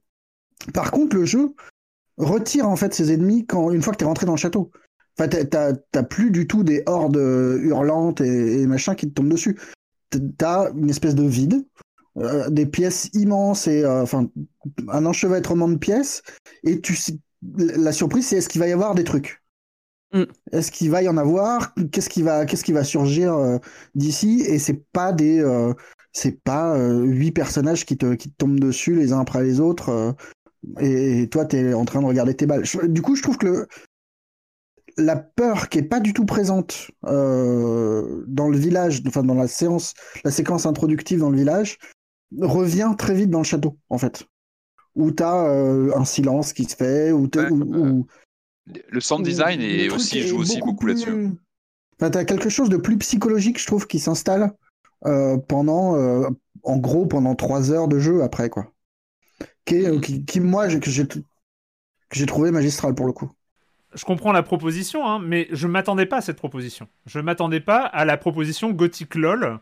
c'est non, mais il y a quelque chose comme ça où, je suis désolé, ils font des blagues. Enfin, ils se la réunion de famille entre le village et le château, c'est c'est lol quand même enfin tu bah t'as la, présentation t'as la présentation t'as la enfin en tout cas c'est une impression c'est ton impression de joueur t'as juste l'impression qu'on va te présenter les boss du jeu qui se disputent euh, comme un repas de famille euh, autour de la dinde de Thanksgiving ou euh, un truc comme ça. Bah, pour moi, c'est complètement dans la continuité du set justement où il y avait ce côté ultra tragicomique en fait, enfin où la famille se prenait la tête euh, et se coupait les bras mutuellement. Enfin, c'était, il y avait un côté très série B, euh, nanardeux qui qu'on retrouve complètement ici, même si c'est dans un tout autre registre horrifique quoi. Mais pour le, mais pour le coup, j'avoue que je m'attendais à avoir euh, à être à plus avoir un rapport d'immersion et j'avoue mais alors c'est pour ça que c'est totalement subjectif ça va avec cette vue subjective hein, mais c'est euh, c'est que du coup mise à, de le seul moment où effectivement t'en as parlé, c'est les hautes herbes dans le village où tu sais pas, il y a, trois monstres que tu vois pas et donc tu, tu as un peu peur, euh, tu, fais attention à tes déplacements à ce moment-là. Mais euh, depuis le depuis le gros monsieur avec son gros marteau, euh, j'avoue que j'ai eu du mal à avoir peur et à ne pas ressentir le jeu comme des mécaniques euh, de gameplay finalement. Et finalement, l'ambiance, l'immersion, pour moi, a été un, peu rompue, mais finalement, peut-être que. Peut-être que là je me mets à votre place, Julie et Patrick, et peut-être que c'est ce rapport à Resident Evil que vous avez depuis le début et auquel moi, euh, bah, étant trop immergé dans, des sensations et dans des peurs, euh, j'avais pas réussi à percevoir avant. Mais c'est vrai qu'il y avait un, y a un côté un peu dissonant pour moi dans ce début de Resident Evil où, sur le papier, je suis d'accord avec toi. Maintenant, manette en main, moi, je me suis régalé en fait, parce mm. que le jeu, il te sert. Enfin, moi, c'est aussi très subjectif. Moi, mm. je le préfère à RE7 en termes d'ambiance. Euh, je suis peut-être comme Marius pour ça. C'est vrai que le 7, il a ce côté euh, euh, cinéma d'horreur à la massacre à la tronçonneuse, etc. C'est moins, c'est moins moi, mais mon style de beauté. Je suis beaucoup plus film d'horreur gothique. Donc là, c'est vrai que le 8, il me parle plus en termes d'univers. Euh, je sais plus ce que je voulais dire, mais en fait, non, non, moi, je, je trouve que au contraire, non, non, moi, en fait, pendant toutes ces séquences, comme tu dis, ce gros monsieur qui te saute dessus avec son gros marteau et tout ça, moi, au fond, je me disais, mais où je suis, comment ils vont accrocher les wagons, comment tout ça va.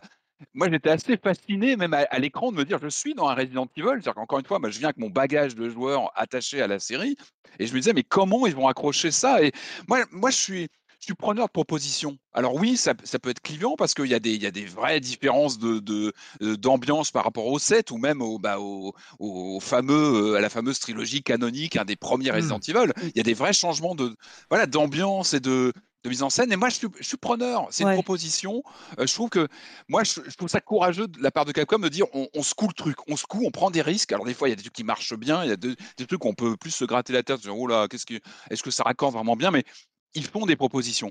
Bah, je pense qu'ils ils tentent des choses. Moi, j'ai pris vraiment cette proposition les bras ouverts en me disant allez-y, euh, c'est du euh, hammer, euh, c'est du hammer à fond. moi, ils me livrent ce que j'aimais dans les premiers Resident Evil, cette ambiance. Ils y vont à fond là-dedans. et ben, j'ai pris, j'ai pris. Alors effectivement, c'est c'est comme un gros gâteau d'ambiance gothique qui, qui, va à fond, mais moi, j'étais fasciné. C'est vrai que tu en prends tellement plein la tronche. On parlait de la production value, de la, voilà, du budget de production. Tu imagines faire ça au cinéma, ça serait complètement fou. Enfin, on parle d'une super production. Et, en même temps, c'est vrai qu'il envoie, il envoie clairement sur les monstres, sur la mise en scène. Et en même temps, tu as, as, des passages où tu te retrouves dans des, dans les, dans les souterrains, tu mmh. te retrouves dans des endroits assez étouffants. C'est vrai, tu disais, Marius, il y a, y a, une splendeur décadente dans le, dans le château bah, qui m'a coupé le souffle. c'est magnifique. Et en même temps, quelques séquences après, tu te retrouves dans des, dans des couloirs sombres, dans les caves, où tu te retrouves avec des monstres vraiment paragoutants qui sont à deux mètres de toi au contact où tu as, vraiment as des sensations de ouais, d'étouffement et de stress. Vraiment, le jeu, il arrive à prendre la main. En fait, il te lâche un peu, il te, il te, fait regarder des beaux décors et il te reprend assez vite, en fait, très vite. Je trouve qu'il y a des dosages comme ça avec l'aspect le, horrifique qui reprennent la main assez vite. Et puis c'est vrai que le, le, château, il est, il est, splendide, mais c'est aussi le moment où tu as les vampires euh, qui, qui, se baladent et qui te harcèlent, en fait. As des, mmh. tu te demandes toujours quand elles vont revenir, quand tu vas te faire rattraper.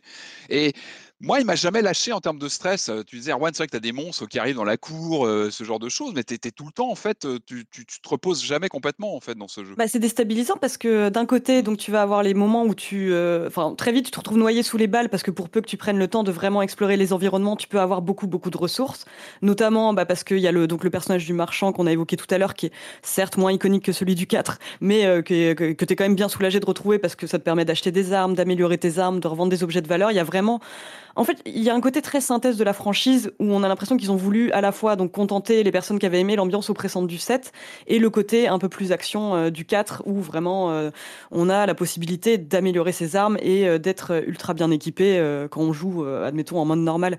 Mais moi, c'est ça que je trouvais déstabilisant, c'est les moments où tu as l'impression d'être surarmé et tu te dis ok, ça va bien se passer et le jeu ensuite te prive complètement de tes armes pour des séquences très oppressantes. Et hmm. moi, c'est cet équilibre que je trouvais assez, assez réussi sur les deux premiers tiers du jeu, quoi, que je trouve vraiment intéressant, quoi.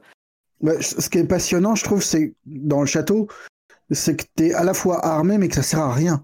Parce que tu as bah Dimitrescu qui te court après, qui crée des. Enfin, moi, le personnage de Dimitrescu est génialissime, je trouve. Ah crée des images complètement dingues d'une bonne femme de 3 mètres qui surgit d'une porte en se tordant et qui se déplie de toute sa hauteur. Enfin, moi, ça me. Ah, vraiment. Je trouve ça incroyable. pour moi, ah clairement, c'est le personnage. Euh, on parle d'Ethan Winters ou enfin, non, c'est elle quoi. Clairement, elle vole, euh, elle vole l'image à chaque fois qu'elle apparaît. Clairement.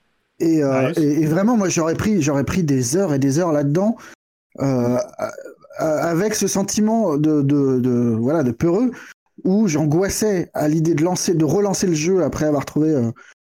Mais en même temps, j'étais, enfin, chaque, chaque, chaque rencontre crée des images, des trucs assez dingues où il y a des moments où elle te poursuit, où elle disparaît entre les alcôves et elle réapparaît. Et enfin, c'est vraiment beau et puissant, je trouve, et vachement plus que euh, les rencontres avec Mister X ou des trucs comme ça. moi, j'ai toujours été heurté par le côté bah, le côté de chipose de Resident Evil, pardon, mais enfin, tu vois, mm. un malabar en, en impair qui te court après, ça m'impressionne pas en fait. Et là, d'un coup, hmm. coup, t'as une créature de cauchemar qui te, qui te suit, qui est à la fois majestueuse et inquiétante. Et vraiment, ça, ça m'impressionnait avec ce côté, bah, tu peux vider un chargeur, ça sert à rien. Euh, les filles vampires, qui, pareil, ça sert à rien de leur tirer dessus euh, les, trois quarts du temps. Du coup, t'as ce sentiment d'être faible et rien du tout. Hmm. Et pendant, pendant quelques heures, je trouve que ça, c'est merveilleux. Et le problème, c'est que.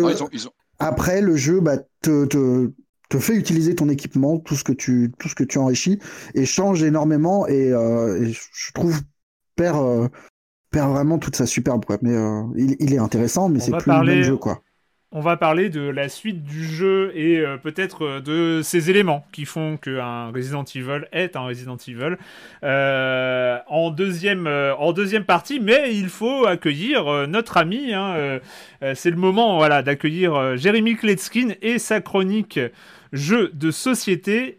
Salut Jérémy Salut Erwan, je te promets, je me suis bien pris la tête pour se synchroniser et vous chroniquer un jeu de loup-garou, de vampire, un truc dans le genre. Je voulais rester dans le thème, je voulais garder cette ambiance un petit peu glauque, euh, mais j'ai rien pu trouver de palpitant. J'ai bien reçu un Kickstarter là avec la peste, des lépreux, tout ça, mais bon, j'ai pas eu le temps d'y jouer. On va parler d'un jeu qui est sorti il y a un petit moment déjà, mais qui est mon jeu préféré actuellement. Ça fait un mois que je le ressors à toutes les sauces, en famille, euh, avec mes amis, euh, ça marche tout le temps. Son nom Cloud City, alors c'est pas un village, c'est une ville, et les résidents, il y en a, mais on les voit pas. Alors pour moi, le jeu le plus parfait de tous les temps, et je pense que je vous l'avais déjà dit ici, c'est King Domino. Et vous allez voir, il y a une parenté entre Cloud City et King Domino. Déjà, c'est le même éditeur, Blue Orange. Ensuite, les mécaniques se ressemblent un petit peu. Chacun à leur tour, les joueurs vont poser des tuiles afin de composer une ville de 3 par 3 devant eux. À la fin de son tour, on pioche une tuile parmi les trois disponibles au centre de la table afin d'avoir toujours une main de 3 tuiles. Sur chaque tuile, il y a 4 zones. Deux d'entre elles sont vierges et sur les deux autres, il y a un immeuble qui est représenté. Les immeubles peuvent être bleu, vert ou marron en fonction de leur hauteur. Et donc sur chaque tuile, les immeubles être côte à côte ou en diagonale. Ensuite, on va poser un immeuble en plastique sur chaque case correspondante de la tuile. La boîte est pleine d'immeubles en plastique, donc des petits immeubles bleus, des moyens immeubles verts et des grands immeubles marrons. Et enfin, on va pouvoir poser des ponts entre les immeubles de même hauteur. Les ponts d'une case rapportent un point, les ponts les plus longs de 5 cases rapportent 8 points. Attention, ils sont en nombre limité. On peut construire un maximum de 2 ponts par immeuble et voilà, c'est tout. Vous avez toutes les règles. À la fin, vous avez une ville magnifique, tout en 3D, toute colorée avec des ponts qui passent par-dessus par-dessous, euh, très très joli. Vous imaginez, les règles sont encore plus simples que celles de King Domino. 3 minutes et tout le monde a compris. Mais ce que je trouve absolument génial, c'est que ce jeu va activer des zones de votre cerveau dont vous ne soupçonniez pas l'existence. Ce jeu génère de l'analyse paralysante, un truc qu'on déteste dans les gros jeux. Mais là, on s'en fout, c'est pas grave. Parce que dans ce type de jeu, ben, votre tour va pas être immédiat, il va prendre une minute, mais c'est pas grave.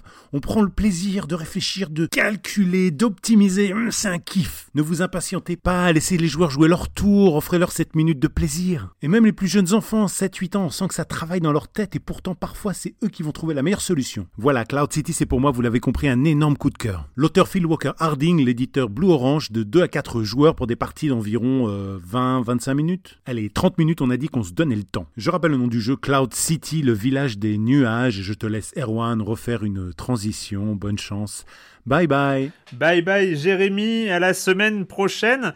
Euh, pour moi, c'est tu as réussi à me vendre le truc. Je pense que je ne, je vais me jeter dessus. D'autant que j'adore King Domino, qui est vraiment un jeu exceptionnel si vous ne connaissez pas. Et là, il m'a, euh, bien vendu euh, notre ami Jérémy. Je crois que ce Cloud City, c'est pour moi. Mais bon, il n'y a pas de vampires et il n'y a pas de zombies et il n'y a pas de, de ces choses terrifiantes. Hiring for your small business? If you're not looking for professionals on LinkedIn, you're looking in the wrong place. That's like looking for your car keys in a fish tank. LinkedIn helps you hire professionals you can't find anywhere else, even those who aren't actively searching for a new job but might be open to the perfect role. In a given month, over 70% of LinkedIn users don't even visit other leading job sites. So start looking in the right place. With LinkedIn, you can hire professionals like a professional. Post your free job on linkedin.com slash people today. Euh, avant de revenir sur euh, Resident Evil Village, euh, je pense que c'était intéressant sur ces 25 ans, hein, ces 25 ans de Resident Evil. Il y en a eu, hein, il y en a eu des aventures, il y en a eu des mésaventures. On a parlé rapidement tout à l'heure de, de, ce passage que certains aimeraient oublier sur Resident Evil 5, euh, Resident Evil 6, euh, qui n'étaient pas forcément des, des, des références. Donc dans, dans, dans, cette, dans cet univers de Resident Evil qui commence en 1996 euh, avec, euh, avec le tout premier euh, Resident Evil. Patrick, pour Ouais. toi, euh, c'est quoi J'ai envie de te poser une question. J'ai pas envie que tu nous fasses une thèse. Je- tu pourrais nous faire une thèse, Patrick. On te connaît, hein, bien sûr. Mais euh, c'est c'est quoi un Resident Evil?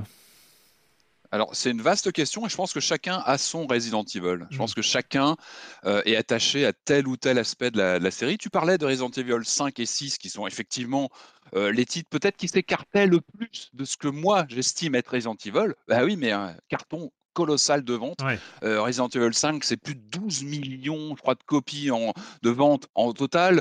Le 6, c'est 10 millions. Enfin voilà, attention. En fait, c'est une. Resident Evil, c'est un peu. Je pense que c'est un peu devenu une série bicéphale, au moins bicéphale. C'est-à-dire qu'il y a à la fois cet aspect aventure qui est là depuis les débuts, euh, plutôt, euh, plutôt ambiance. Et puis, il y a, y y tout le pendant action qu'on a connu depuis Resident Evil 4, qui avait retourné la table à l'époque, qui avait re- euh, quand Mikami a, a voulu remettre un Mm. peu à zéro la série euh, et la, voilà, la, la- la saupoudrer davantage d'action. Donc finalement, au fil de 25 ans, il y a eu plein de- d'expérimentations. C'est aussi une série qui n'hésite pas à expérimenter, à tenter des choses. Euh, donc finalement, je pense que selon l'année ou le jeu par lequel tu es entré, tes attachements sont peut-être différents. Euh, une pensée pour Marius qui a commencé sur Resident Evil 5, on pense à toi.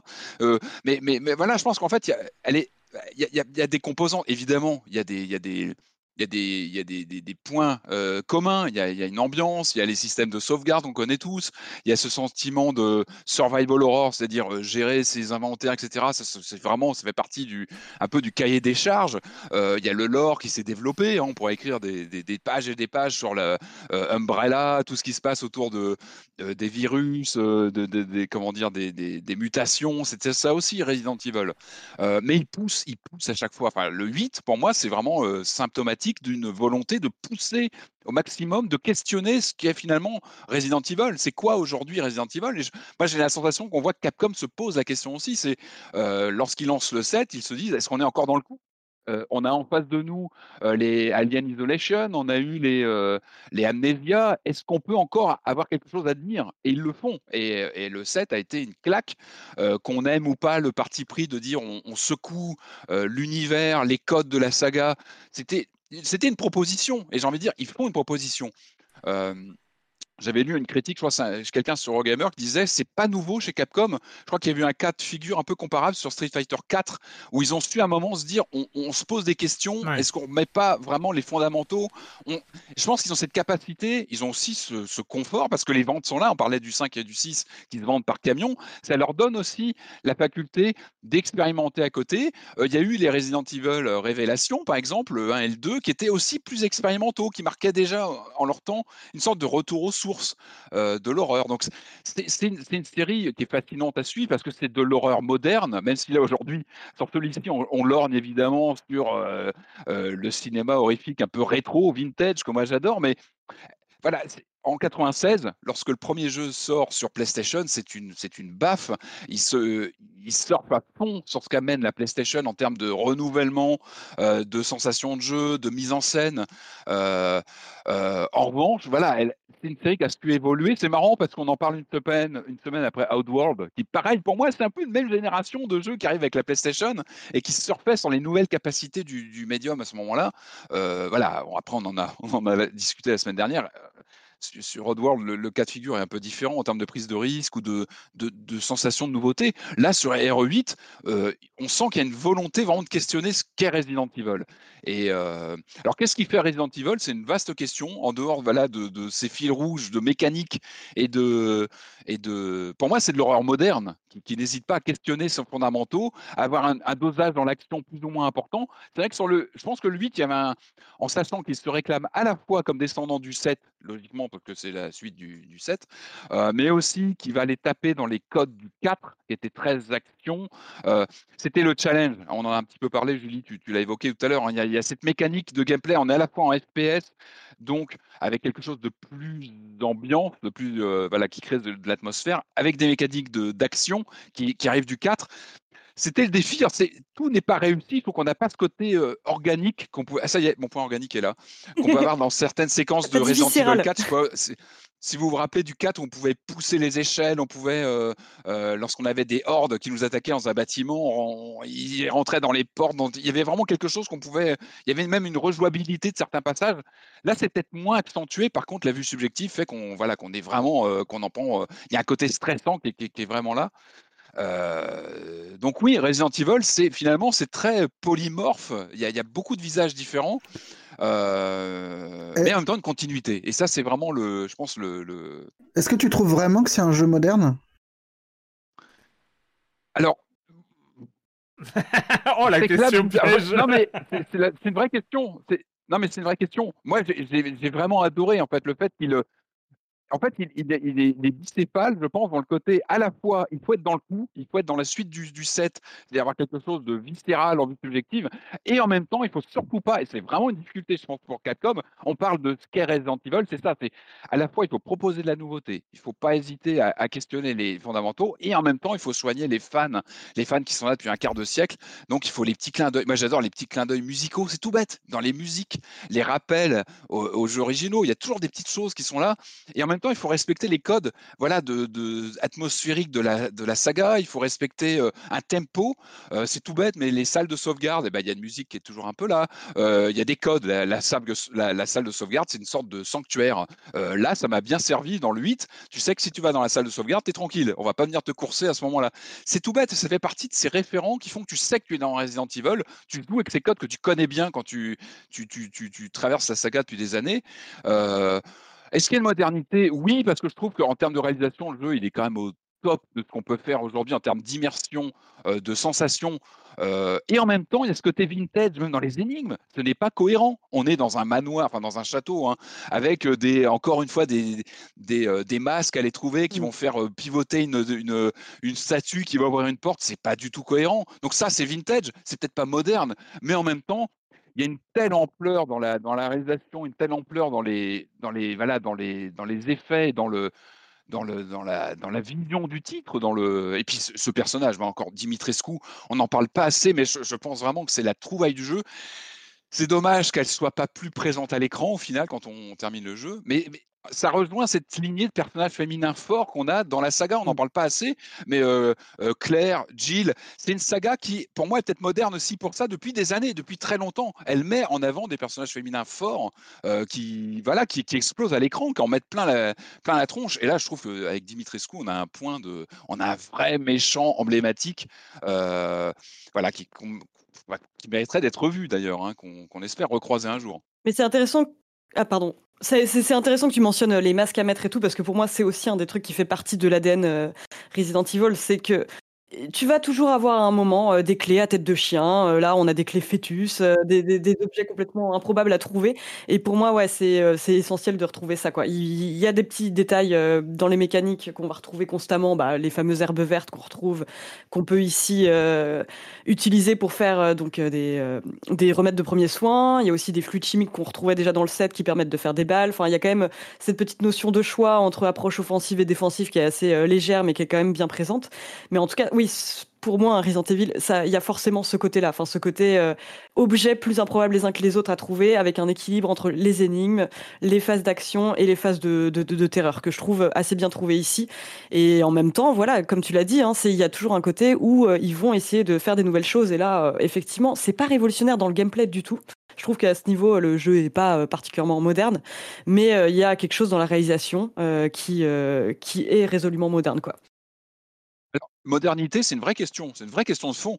Mais pour moi, c'est un mythe. C'est devenu un mythe Resident Evil. Et c'est comme quand je vais voir un nouveau James Bond, un nouveau Dracula au cinéma, un nouveau Star Wars quelque part à la fois tu veux de la nouveauté, mais tu es bien content de retrouver tes codes. Si tu n'as pas tes codes, tes clés en forme de, mmh. de mmh. chien ou de machin, eh ben, ça te manque. Et ben là, finalement, à la fois tu es projeté dans un monde inconnu, mais en même temps, en tant que fan, tu retrouves, tu es dans un Resident Evil pur jus. Après, il y a aussi ce côté, euh, on va peut-être en parler, sur le, tempo du jeu, peut-être vers la fin, les dernières, euh, les dernières heures, où là, tu retrouves aussi peut-être certains éléments euh, de Resident Evil qu'on, ou qu'on aime moins, ou qu'on apprécie différemment. Et toi, Julie, et Julie, toi, c'est quoi ce qui fait un Resident Evil en tant que, euh, en tant que joueuse de, longue date de, de, la, série bah, du coup, moi, ce que j'attends, c'est aussi euh, une espèce de, de richesse euh, dans les environnements. Enfin, on est un peu habitué au triptyque de, du, de la ville, du laboratoire, des souterrains, qu'on retrouve un petit peu là ici. Il y a des changements d'environnement. On a parlé du château du village. Il y a d'autres éléments dont je ne vais pas trop parler ici, mais j'ai quand même besoin de cette richesse dans les environnements avec différents moyens pour y accéder. Euh, Patrick a évoqué les safe rooms qui sont hyper importantes pour moi. La narration environnementale aussi, c'est quelque chose que j'attends dans les mmh. résidentes.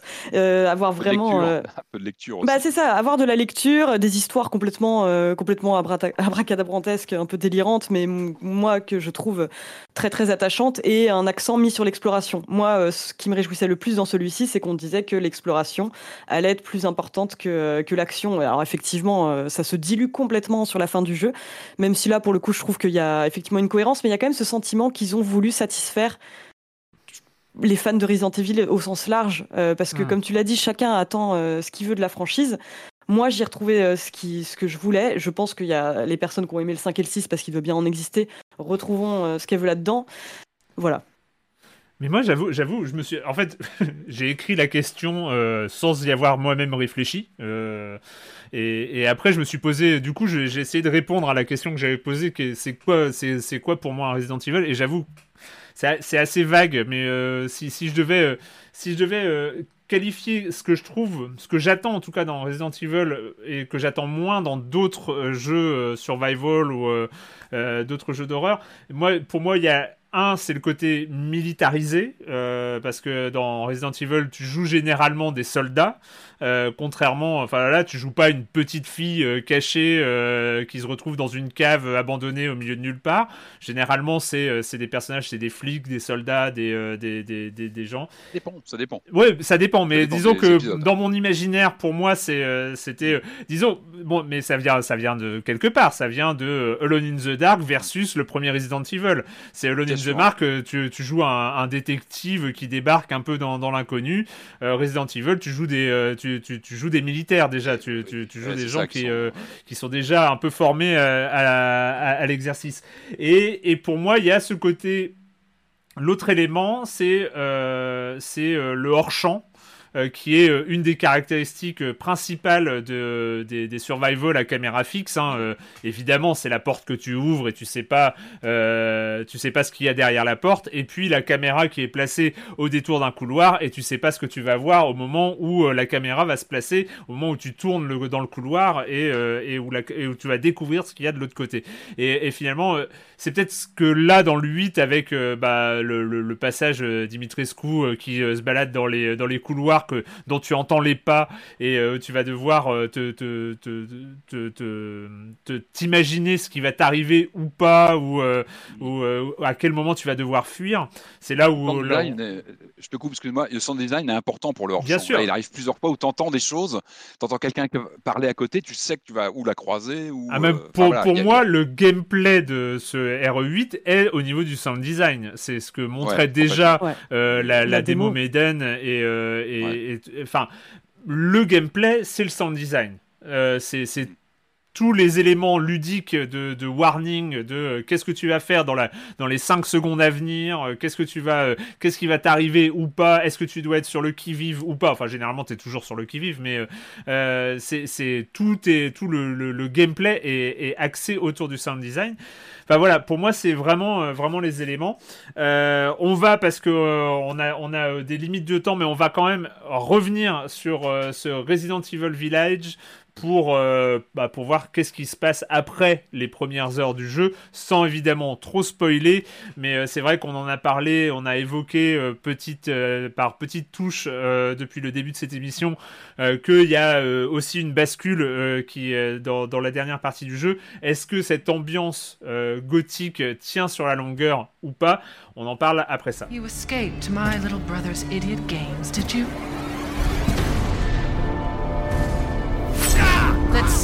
Special you are. Is this all that's left? From your entire village? All that's left? There is no one left! we can bust out with this. Lycans and gentlemen, we thank you for waiting. And now let the games begin! Donc Resident Evil Village, euh, effectivement, donc il y a ce village, il y a ce château, il y a ce qui se passe après. Euh, moi, je voulais faire peut-être une aparté avant de, avant de vous redonner la parole. En fait, c'est marrant parce que euh, dans l'histoire de, la série, il y a ce passage, donc Resident Evil 2 avec Hideki Kamiya qui a, qui a la direction. Euh, et, après Resident Evil 2, euh, sur la construction du 3, euh, qui a été dans un premier temps donné à Hideki Kamiya, il propose un truc qui va pas devenir Resident Evil 3, mais qui va, qui va devenir Devil May Cry. Et j'ai choqué Marius, on en a parlé hier en, chat, et j'ai dit, mais des fois, dans ce Resident Evil Village, j'ai eu l'impression de, de jouer à une une sorte de mix entre Resident Evil et Devil May Cry sur euh, le côté outrancier du gothique et le côté un peu euh, lol, euh, un peu c'est ce que je disais dans le gros, le gros avec son marteau et tout ça. Il y avait un côté outrancier dans le gothique qui m'a, voilà, où j'étais à la limite du Devil May Cry. Alors évidemment, on reste dans un survival, mais en termes d'ambiance, euh, dans, dans l'outrancier du gothique, j'ai l'impression. Je, je sais pas si vous avez, euh, si vous comprenez ce que. Bah, il y a vraiment ce côté-là, euh, bah, notamment avec les, les boss, qui moi constituent pas ma partie préférée, mais il y a vraiment ce côté ultra, ouais, gothique outrancier, comme tu l'as dit, quoi. ces moments où en fait tu arrives dans une zone, tu as bien conscience que c'est une arène et que là, ça va, tu vas en prendre plein la vue. Ça va être très très démonstratif et pas du tout suggéré, quoi. Et c'est ça. Et, du coup, euh, du coup, qu'est-ce qui se passe? Parce qu'on a parlé de, la, de, un peu la maestria de la construction de ce château. Euh, ah ben d'ailleurs, j'ai peut-être donné la parole à, celui qui découvre les, les, Resident Evil. Marius, toi, qu'est-ce qui s'est passé à, dans la deuxième partie du jeu, sans aller dans les détails évidemment du scénario, on va pas, on va pas tout spoiler, même si je pense que on parlera peut-être de l'importance ou pas du scénario après, mais euh, euh, qu'est-ce qui, qu'est-ce qui se passe par la suite? Comment ça se passe euh, la, deuxième partie, la deuxième grande partie du jeu? Moi, j'avais pas prévu de le finir, hein, ce jeu. Dans ma tête, il était hors de question que je le finisse. C'était une série d'échecs, il n'y avait pas de raison que ça n'arrive pas cette fois-ci. Et j'ai vécu la sortie du château comme une grande tristesse, en fait. Vraiment, il y avait Enfin, plus j'avançais dans le jeu, plus je développais une nostalgie pour cette partie-là. Euh, sans, enfin, très vite, très vite, en fait, on comprend. Enfin, tu parlais de la réunion de famille et tu comprends qu'il y a quatre boss dans le jeu et, euh, et, et en ça, je trouve que, enfin, quand je parlais de moderne ou pas, euh, il y a quelque chose de très transparent, enfin, dans le jeu. dans les zones que tu vas explorer, dans le, caractère de hub du village. Euh, et, puis toutes ces zones fermées qui te disent ben attends, tu verras, ça va s'ouvrir. Et, à mesure que le jeu s'ouvre, euh, moi je trouve qu'il perd de l'intérêt. Euh, la, deuxième partie, dont on ne dévoilera pas grand chose, est à la fois très intéressante dans la façon qu'elle a de, te, de te mettre à poil, quoi. Euh, et en même temps, je trouve visuellement beaucoup plus pauvre. Enfin, très cliché. Enfin, moi, j'ai trouvé ça très très cliché. Ça fonctionne, mais c'est bon. Faut, faut être prêt à, accepter euh, une certaine dose de, grotesque. Et après, moi, je trouve que le jeu, c'est, la proposition action des Resident euh, qui, moi, m'a jamais intéressé. Et là, bon, bah, vu que j'étais lancé, il n'était pas question que j'arrête et c'est très efficace. Il y a des moments qui sont très chouettes, mais je trouve qu'il y a des trucs qui, enfin, j'ai retrouvé plus mon compte, quoi. Clairement, et, je trouve que plus ça avance, jusqu'à atteindre les deux dernières heures, je trouve sont grotesques, enfin vraiment, et ça marche plus du tout pareil, et, euh, c'est d'autant plus pénible que, euh, surtout pour moi qui qui pas d'intérêt pour la, la, saga, que ce qui était plaisant aussi dans, cette, espèce de retrait du lore euh, Resident Evil avec cet épisode, bah là, tout revient dans la gueule. On essaye de raccrocher les wagons et on est dans un, dans un Uber nanar. Euh, vraiment. non, mais c'est grotesque, quoi. Enfin. La dernière, enfin, les dernières séquences sont vraiment grotesques. Mais bon, après, voilà, peut-être que ça plaît, peut-être que.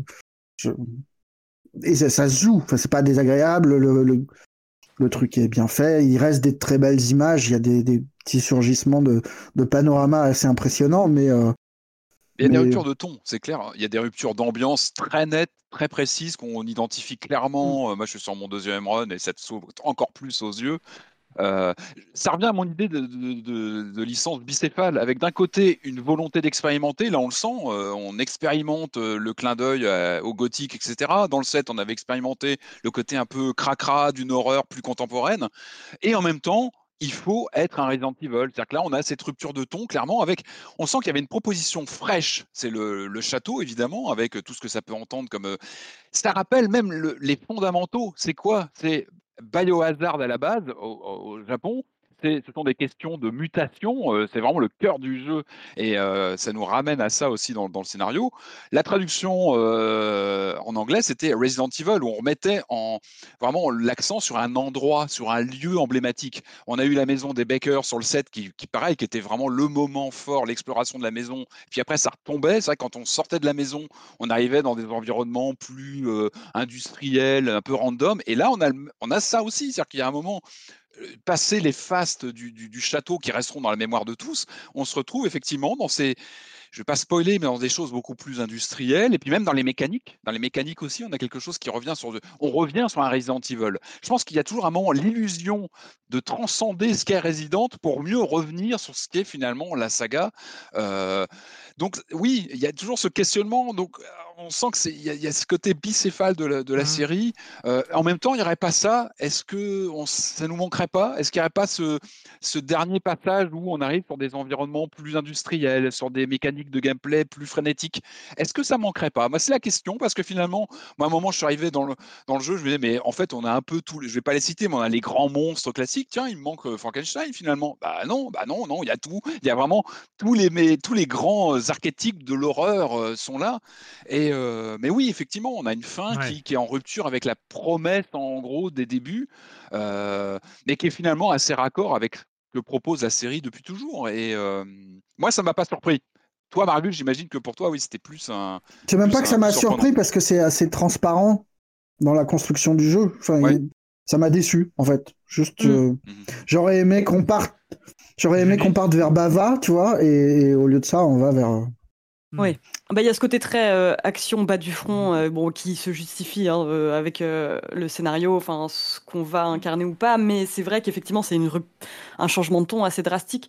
Mais moi j'ai l'impression de retrouver un peu bah, ce que j'avais eu dans, dans, le set. Il y a aussi quand même, il y avait plusieurs genres horrifiques qui étaient un peu qui se mélangeaient.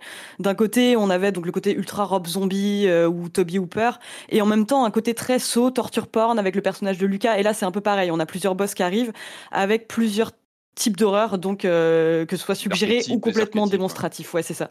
Le reproche que je pourrais faire et qui s'aligne avec le tir, Marius, c'est le fait que le, le, le moment de fin on perd un peu ce bel équilibre entre peur et, action qu'il y avait avant, et là d'un coup on bascule complètement dans l'action totale.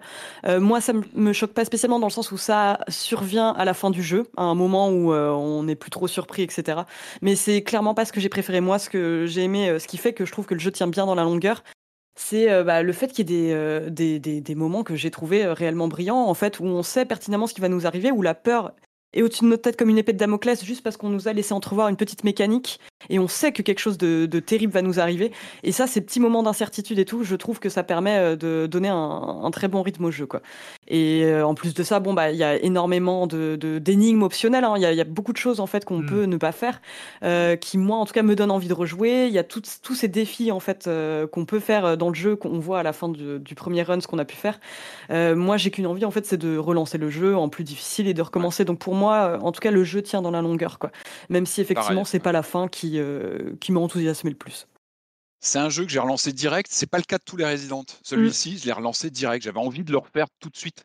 Et, euh, et ça, c'est plutôt, c'est plutôt, euh, plutôt bon signe oui, non, mais on se pose des questions. C'est vrai qu'on a une ambiance un peu à la Overlord à la fin. On se dit, je suis dans Wolfenstein, qu'est-ce qui se passe? Voilà, on sent qu'il est ultra chargé en termes de propositions. Ils ont voulu faire beaucoup de choses. Il y a un côté pot pourri dans tous les sens d'horreur et d'action. moi, je me, pose plus des, des questions sur le, côté presque méta de notre position en tant que vue subjective. Je suis en vue subjective. Je croise des personnages très emblématiques de la saga.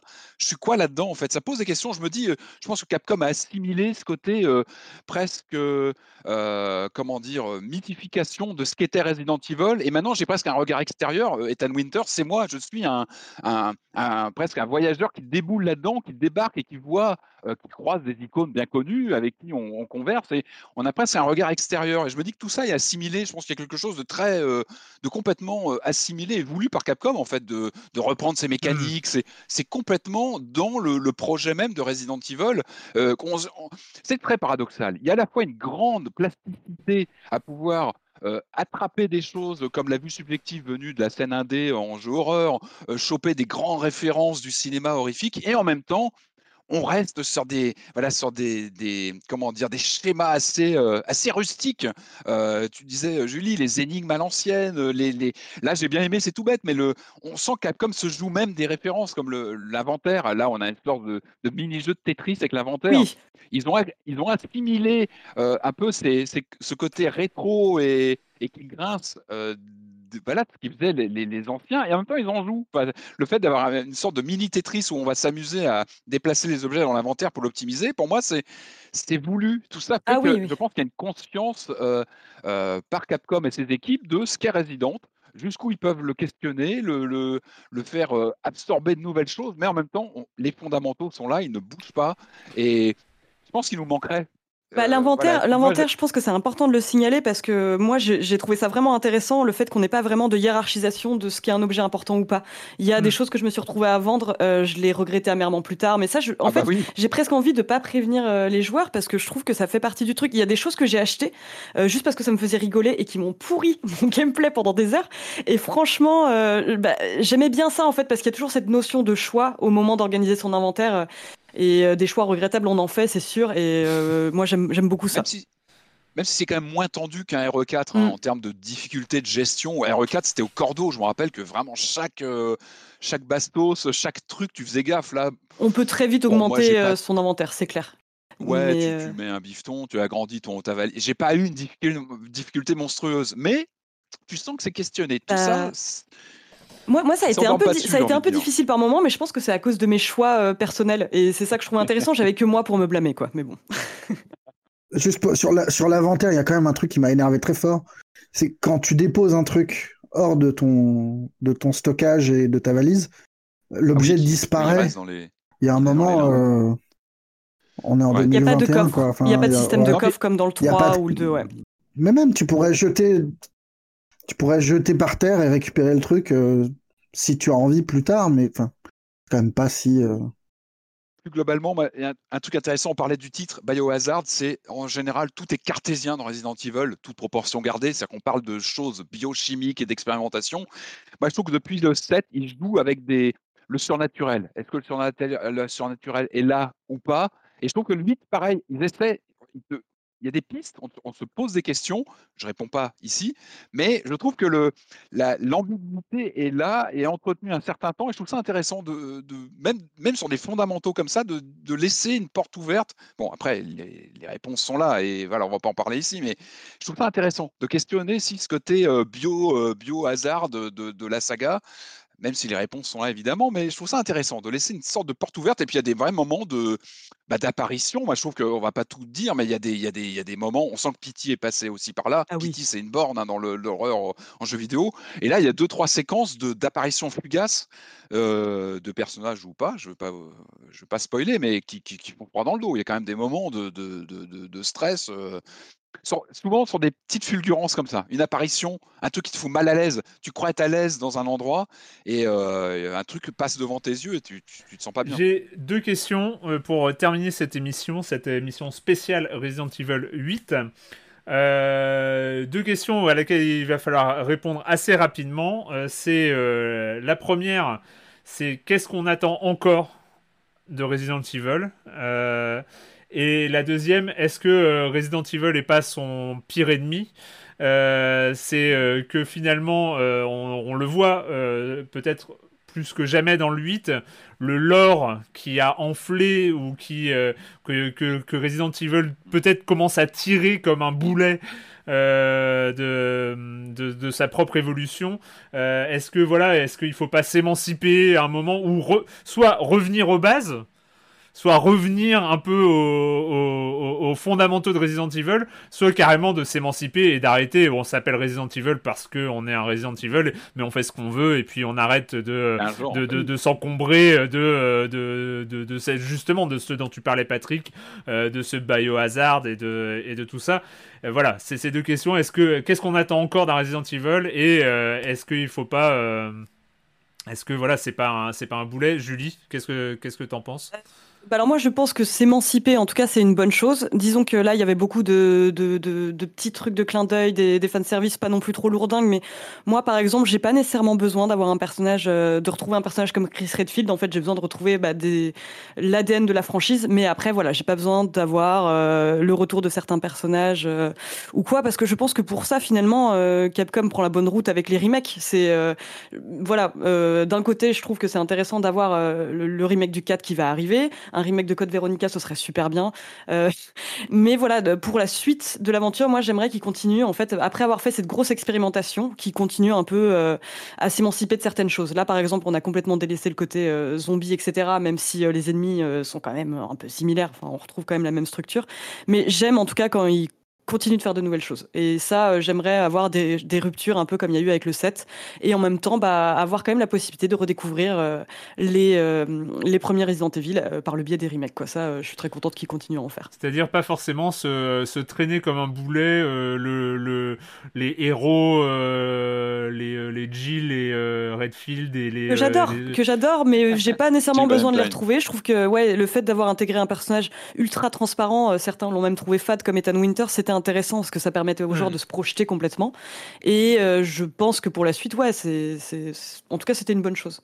De, complètement changer de perso. Ouais, bah, je suis d'accord. Chris Redfield, il est sur toute la com. Hein. C'est Chris, il est partout, quoi. Donc, euh, euh, alors qu'est-ce qu'on attend? C'est ça euh, bah, A priori, je pense qu'on, je sais pas si c'est confirmé, ça serait une trilogie, hein, 7, 8, 9, donc euh, ça fonctionne par trilogie. On a eu le 1, 2, 3, après qui est donc qui sont les trois premiers fondateurs. On a eu le 4, 5, 6 qui était en vue troisième personne. Donc là, on peut imaginer 7, 8, 9, ça serait vraiment la trilogie en, en, vue subjective. Moi, je suis attaché à la série, comme je pense que vous l'avez compris, j'aime à la fois sa, c'est capacité à tenter des choses, mais en même temps, je suis peut-être un peu conservateur sur les. Heureusement, on a pu les, les rubans encreurs et compagnie, mais je suis conservateur sur toutes ces petites choses qui titillent ma nostalgie. Euh, et puis, Resident Evil, c'est quand même un cas particulier. On est sur une euh, franchise très japonaises. Hein. Ce sont des développements 100% japonais, mais qui évoquent en général une horreur très occidentale. On parle de Romero, on parle de la Universal, là on, voilà, on parle de la Hammer. C'est ça qui est intéressant, c'est qu'on a des jeux typiquement japonais avec la, force de ces jeux-là, c'est notamment, bah, évidemment, bon là on a, les fastes de la réalisation du moteur, on a une vraie replay value, on a plein de modes à débloquer, ça c'est très japonais. On a vraiment toutes ces mécaniques typiques et en même temps on a aussi cette rigidité parfois du gameplay, là, sur un jeu quand même next-gen, qu'on a relativement peu, de, par exemple, d'interaction avec le décor. On ne fait pas tout tomber en mettant un coup. Il y, a, encore une raideur.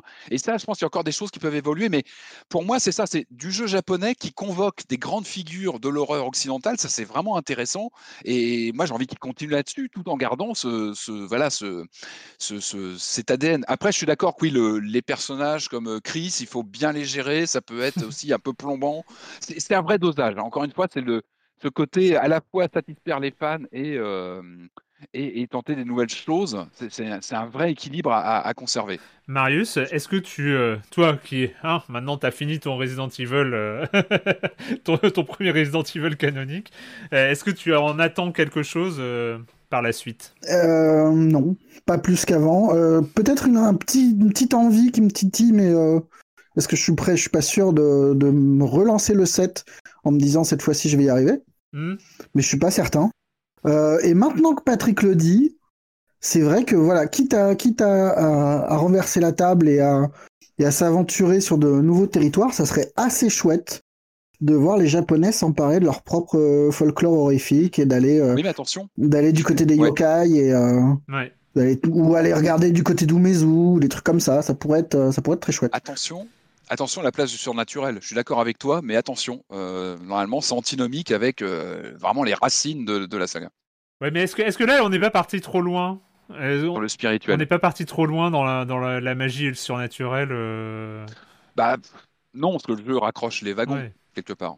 Hein, on, reste, on reste dans les clous. je ne veux pas spoiler, vraiment, il faut, découvrir le jeu, il faut le faire, mais.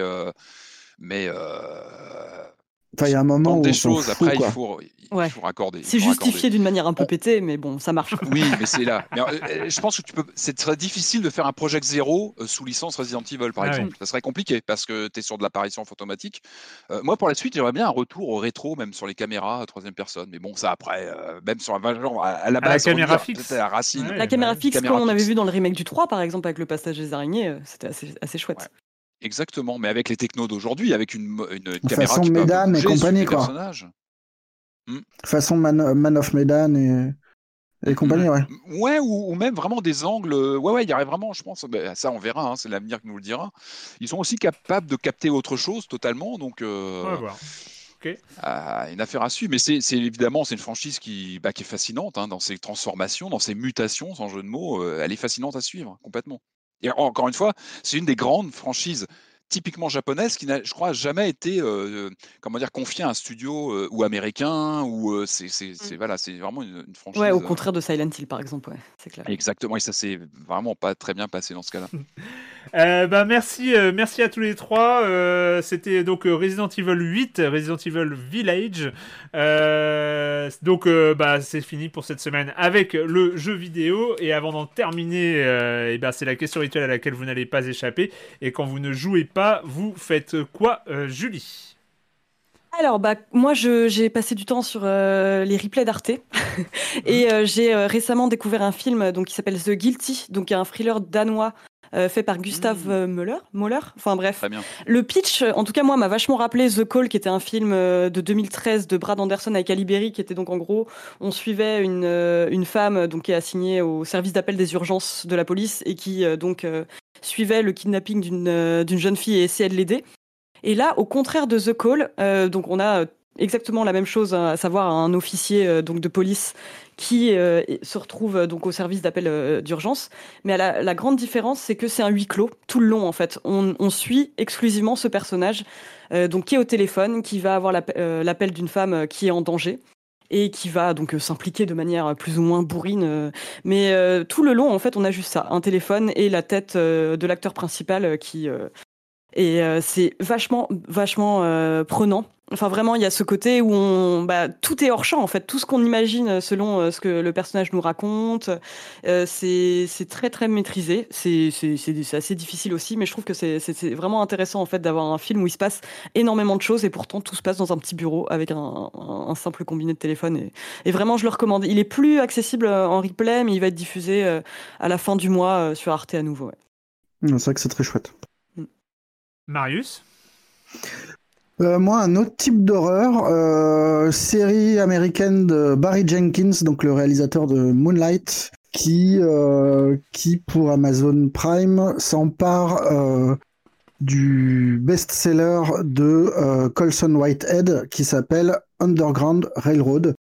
C'est en gros une, ça ressemble à une histoire de l'esclavagisme aux États-Unis, avec ce petit twist de, en fait, de, de, de comment, comment dire ça simplement, de, de des, des, des aventures, des, des, escapades très poétiques et fantasy en fait. Hmm. L'idée même de l'Underground Railroad, c'est euh, un truc qui a vraiment existé. Ça s'appelle le, chemin de fer clandestin en, France, en français. C'est en gros, c'était un réseau d'entraide pour euh, faire fuir les esclaves vers le nord des États-Unis et vers le Canada. Euh, sauf que c'est vraiment un réseau d'entraide, c'est des, petits chemins, des machins. Et là, ça devient littéralement comme euh, comme on le comprendrait si on était un enfant et qu'on entendait parler de cette expression-là, un chemin de fer souterrain qui existe sous les États-Unis. Et on suit le chemin de d'une femme qui, qui fuit euh, sa plantation en Georgie euh, à travers plusieurs États, euh, la Caroline du Sud, du Nord, le Tennessee. Et le truc est stupéfiant. Enfin, vraiment, c'est magnifique, c'est extrêmement brutal. Hein. et à la ce qui est très étrange, c'est qu'on est à la fois dans quelque chose de d'hyper réaliste parce qu'il y a un budget de ouf et que vraiment les, enfin, les décors, tout est tout est splendide mais qui a ce, cette façon de marcher sur une ligne de crête euh, où on, est presque dans la, quatrième dimension par certains moments. Quoi. Il y a des, trucs qui sont complètement irréalistes, mais qui peuvent sembler vrais. Et tout ça au service bah, de, la compréhension de ce que pouvait être euh, l'esclavagisme. Euh... Donc c'est très étrange. C'est une série qui est qui, s'autorise, enfin qui, qui estime que la fiction est nécessaire pour la compréhension de, de ce que peut être euh, la traite des Noirs et, euh, et puis qui parle évidemment de. La fin de la série est stupéfiante de, dans la façon de parler d'aujourd'hui, quoi, et c'est très très beau. Cool. Et c'est dispo là ou c'est bientôt C'est dispo vendredi, euh, sur, à partir de vendredi sur Amazon. C'est 10 épisodes, c'est long. Ouais, 10 épisodes d'une heure, euh, à l'exception d'un épisode au milieu de la série qui ne fait que 20 minutes, qui est très beau. Mais euh, c'est vraiment très, très étonnant et splendide visuellement. Enfin voilà, pour ceux, ceux qui ont vu Moonlight, ne seront pas dépaysés. Et non, ça fait longtemps que j'avais pas vu une série aussi ambitieuse et, et étonnante. Très bien. Euh, Patrick euh, oui, alors moi, un huis clos aussi, euh, comme Julie, mais moi, option spatiale. Alors moi, j'ai regardé Passager numéro 4 sur Netflix, c'était une des nouveautés ces derniers, derniers jours. pitch un peu bizarre, hein, comment dire, un, vol spatial avec trois scientifiques qui partent pour, voilà, pour une, une mission scientifique par définition. Euh, qui, une fois décollé, se rendent compte qu'il y a un quatrième passager. Alors, c'est pas le, c'est pas le, passager à la alien, mais j'en dis pas plus. Alors, ce qui est intéressant, c'est qu'il y a, ah, voilà, je, je, spoil un peu, il n'y a pas de menace euh, alien, il n'y a pas de menace euh, complètement cosmique.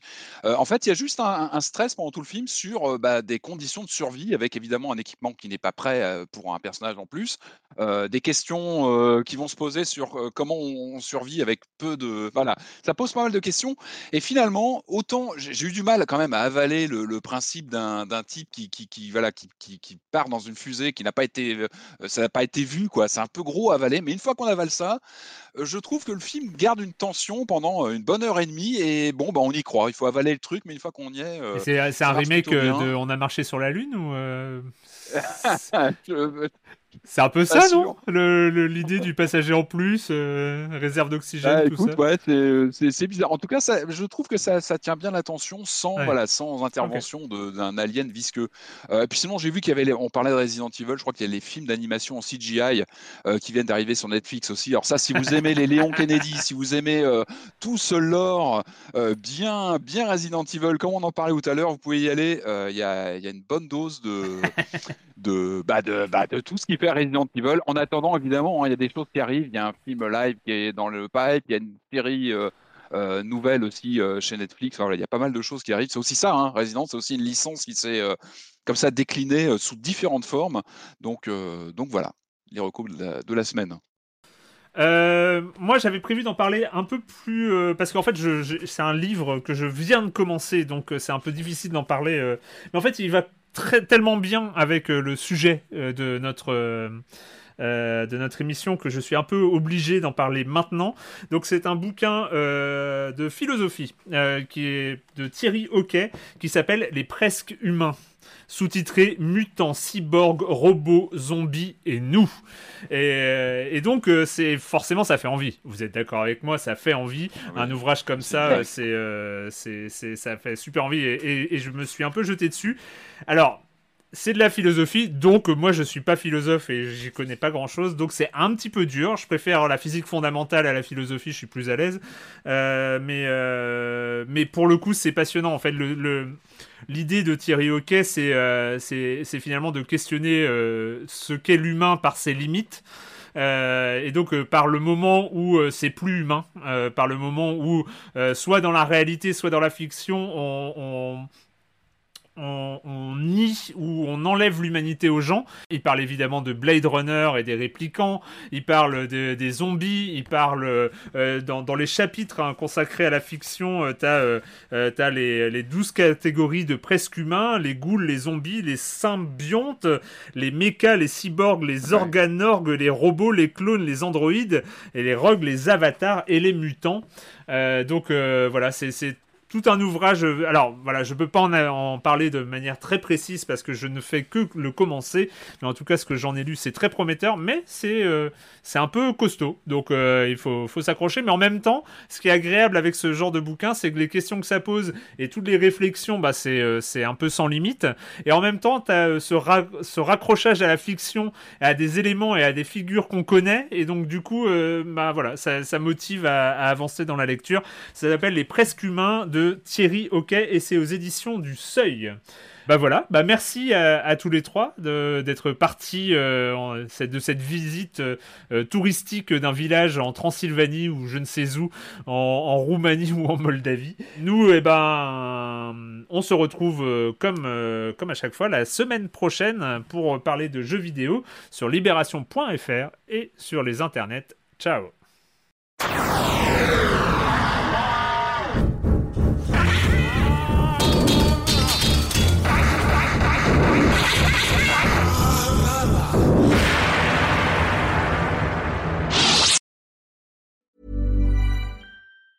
Want truly hydrated skin? Medocia's Body Care Breakthrough Hyaluronic Body Serum. It's clinically proven to increase hydration by 161%. It's lightweight, fast absorbing, and delivers 24 hours of hydration for silky smooth skin without any sticky afterfeel.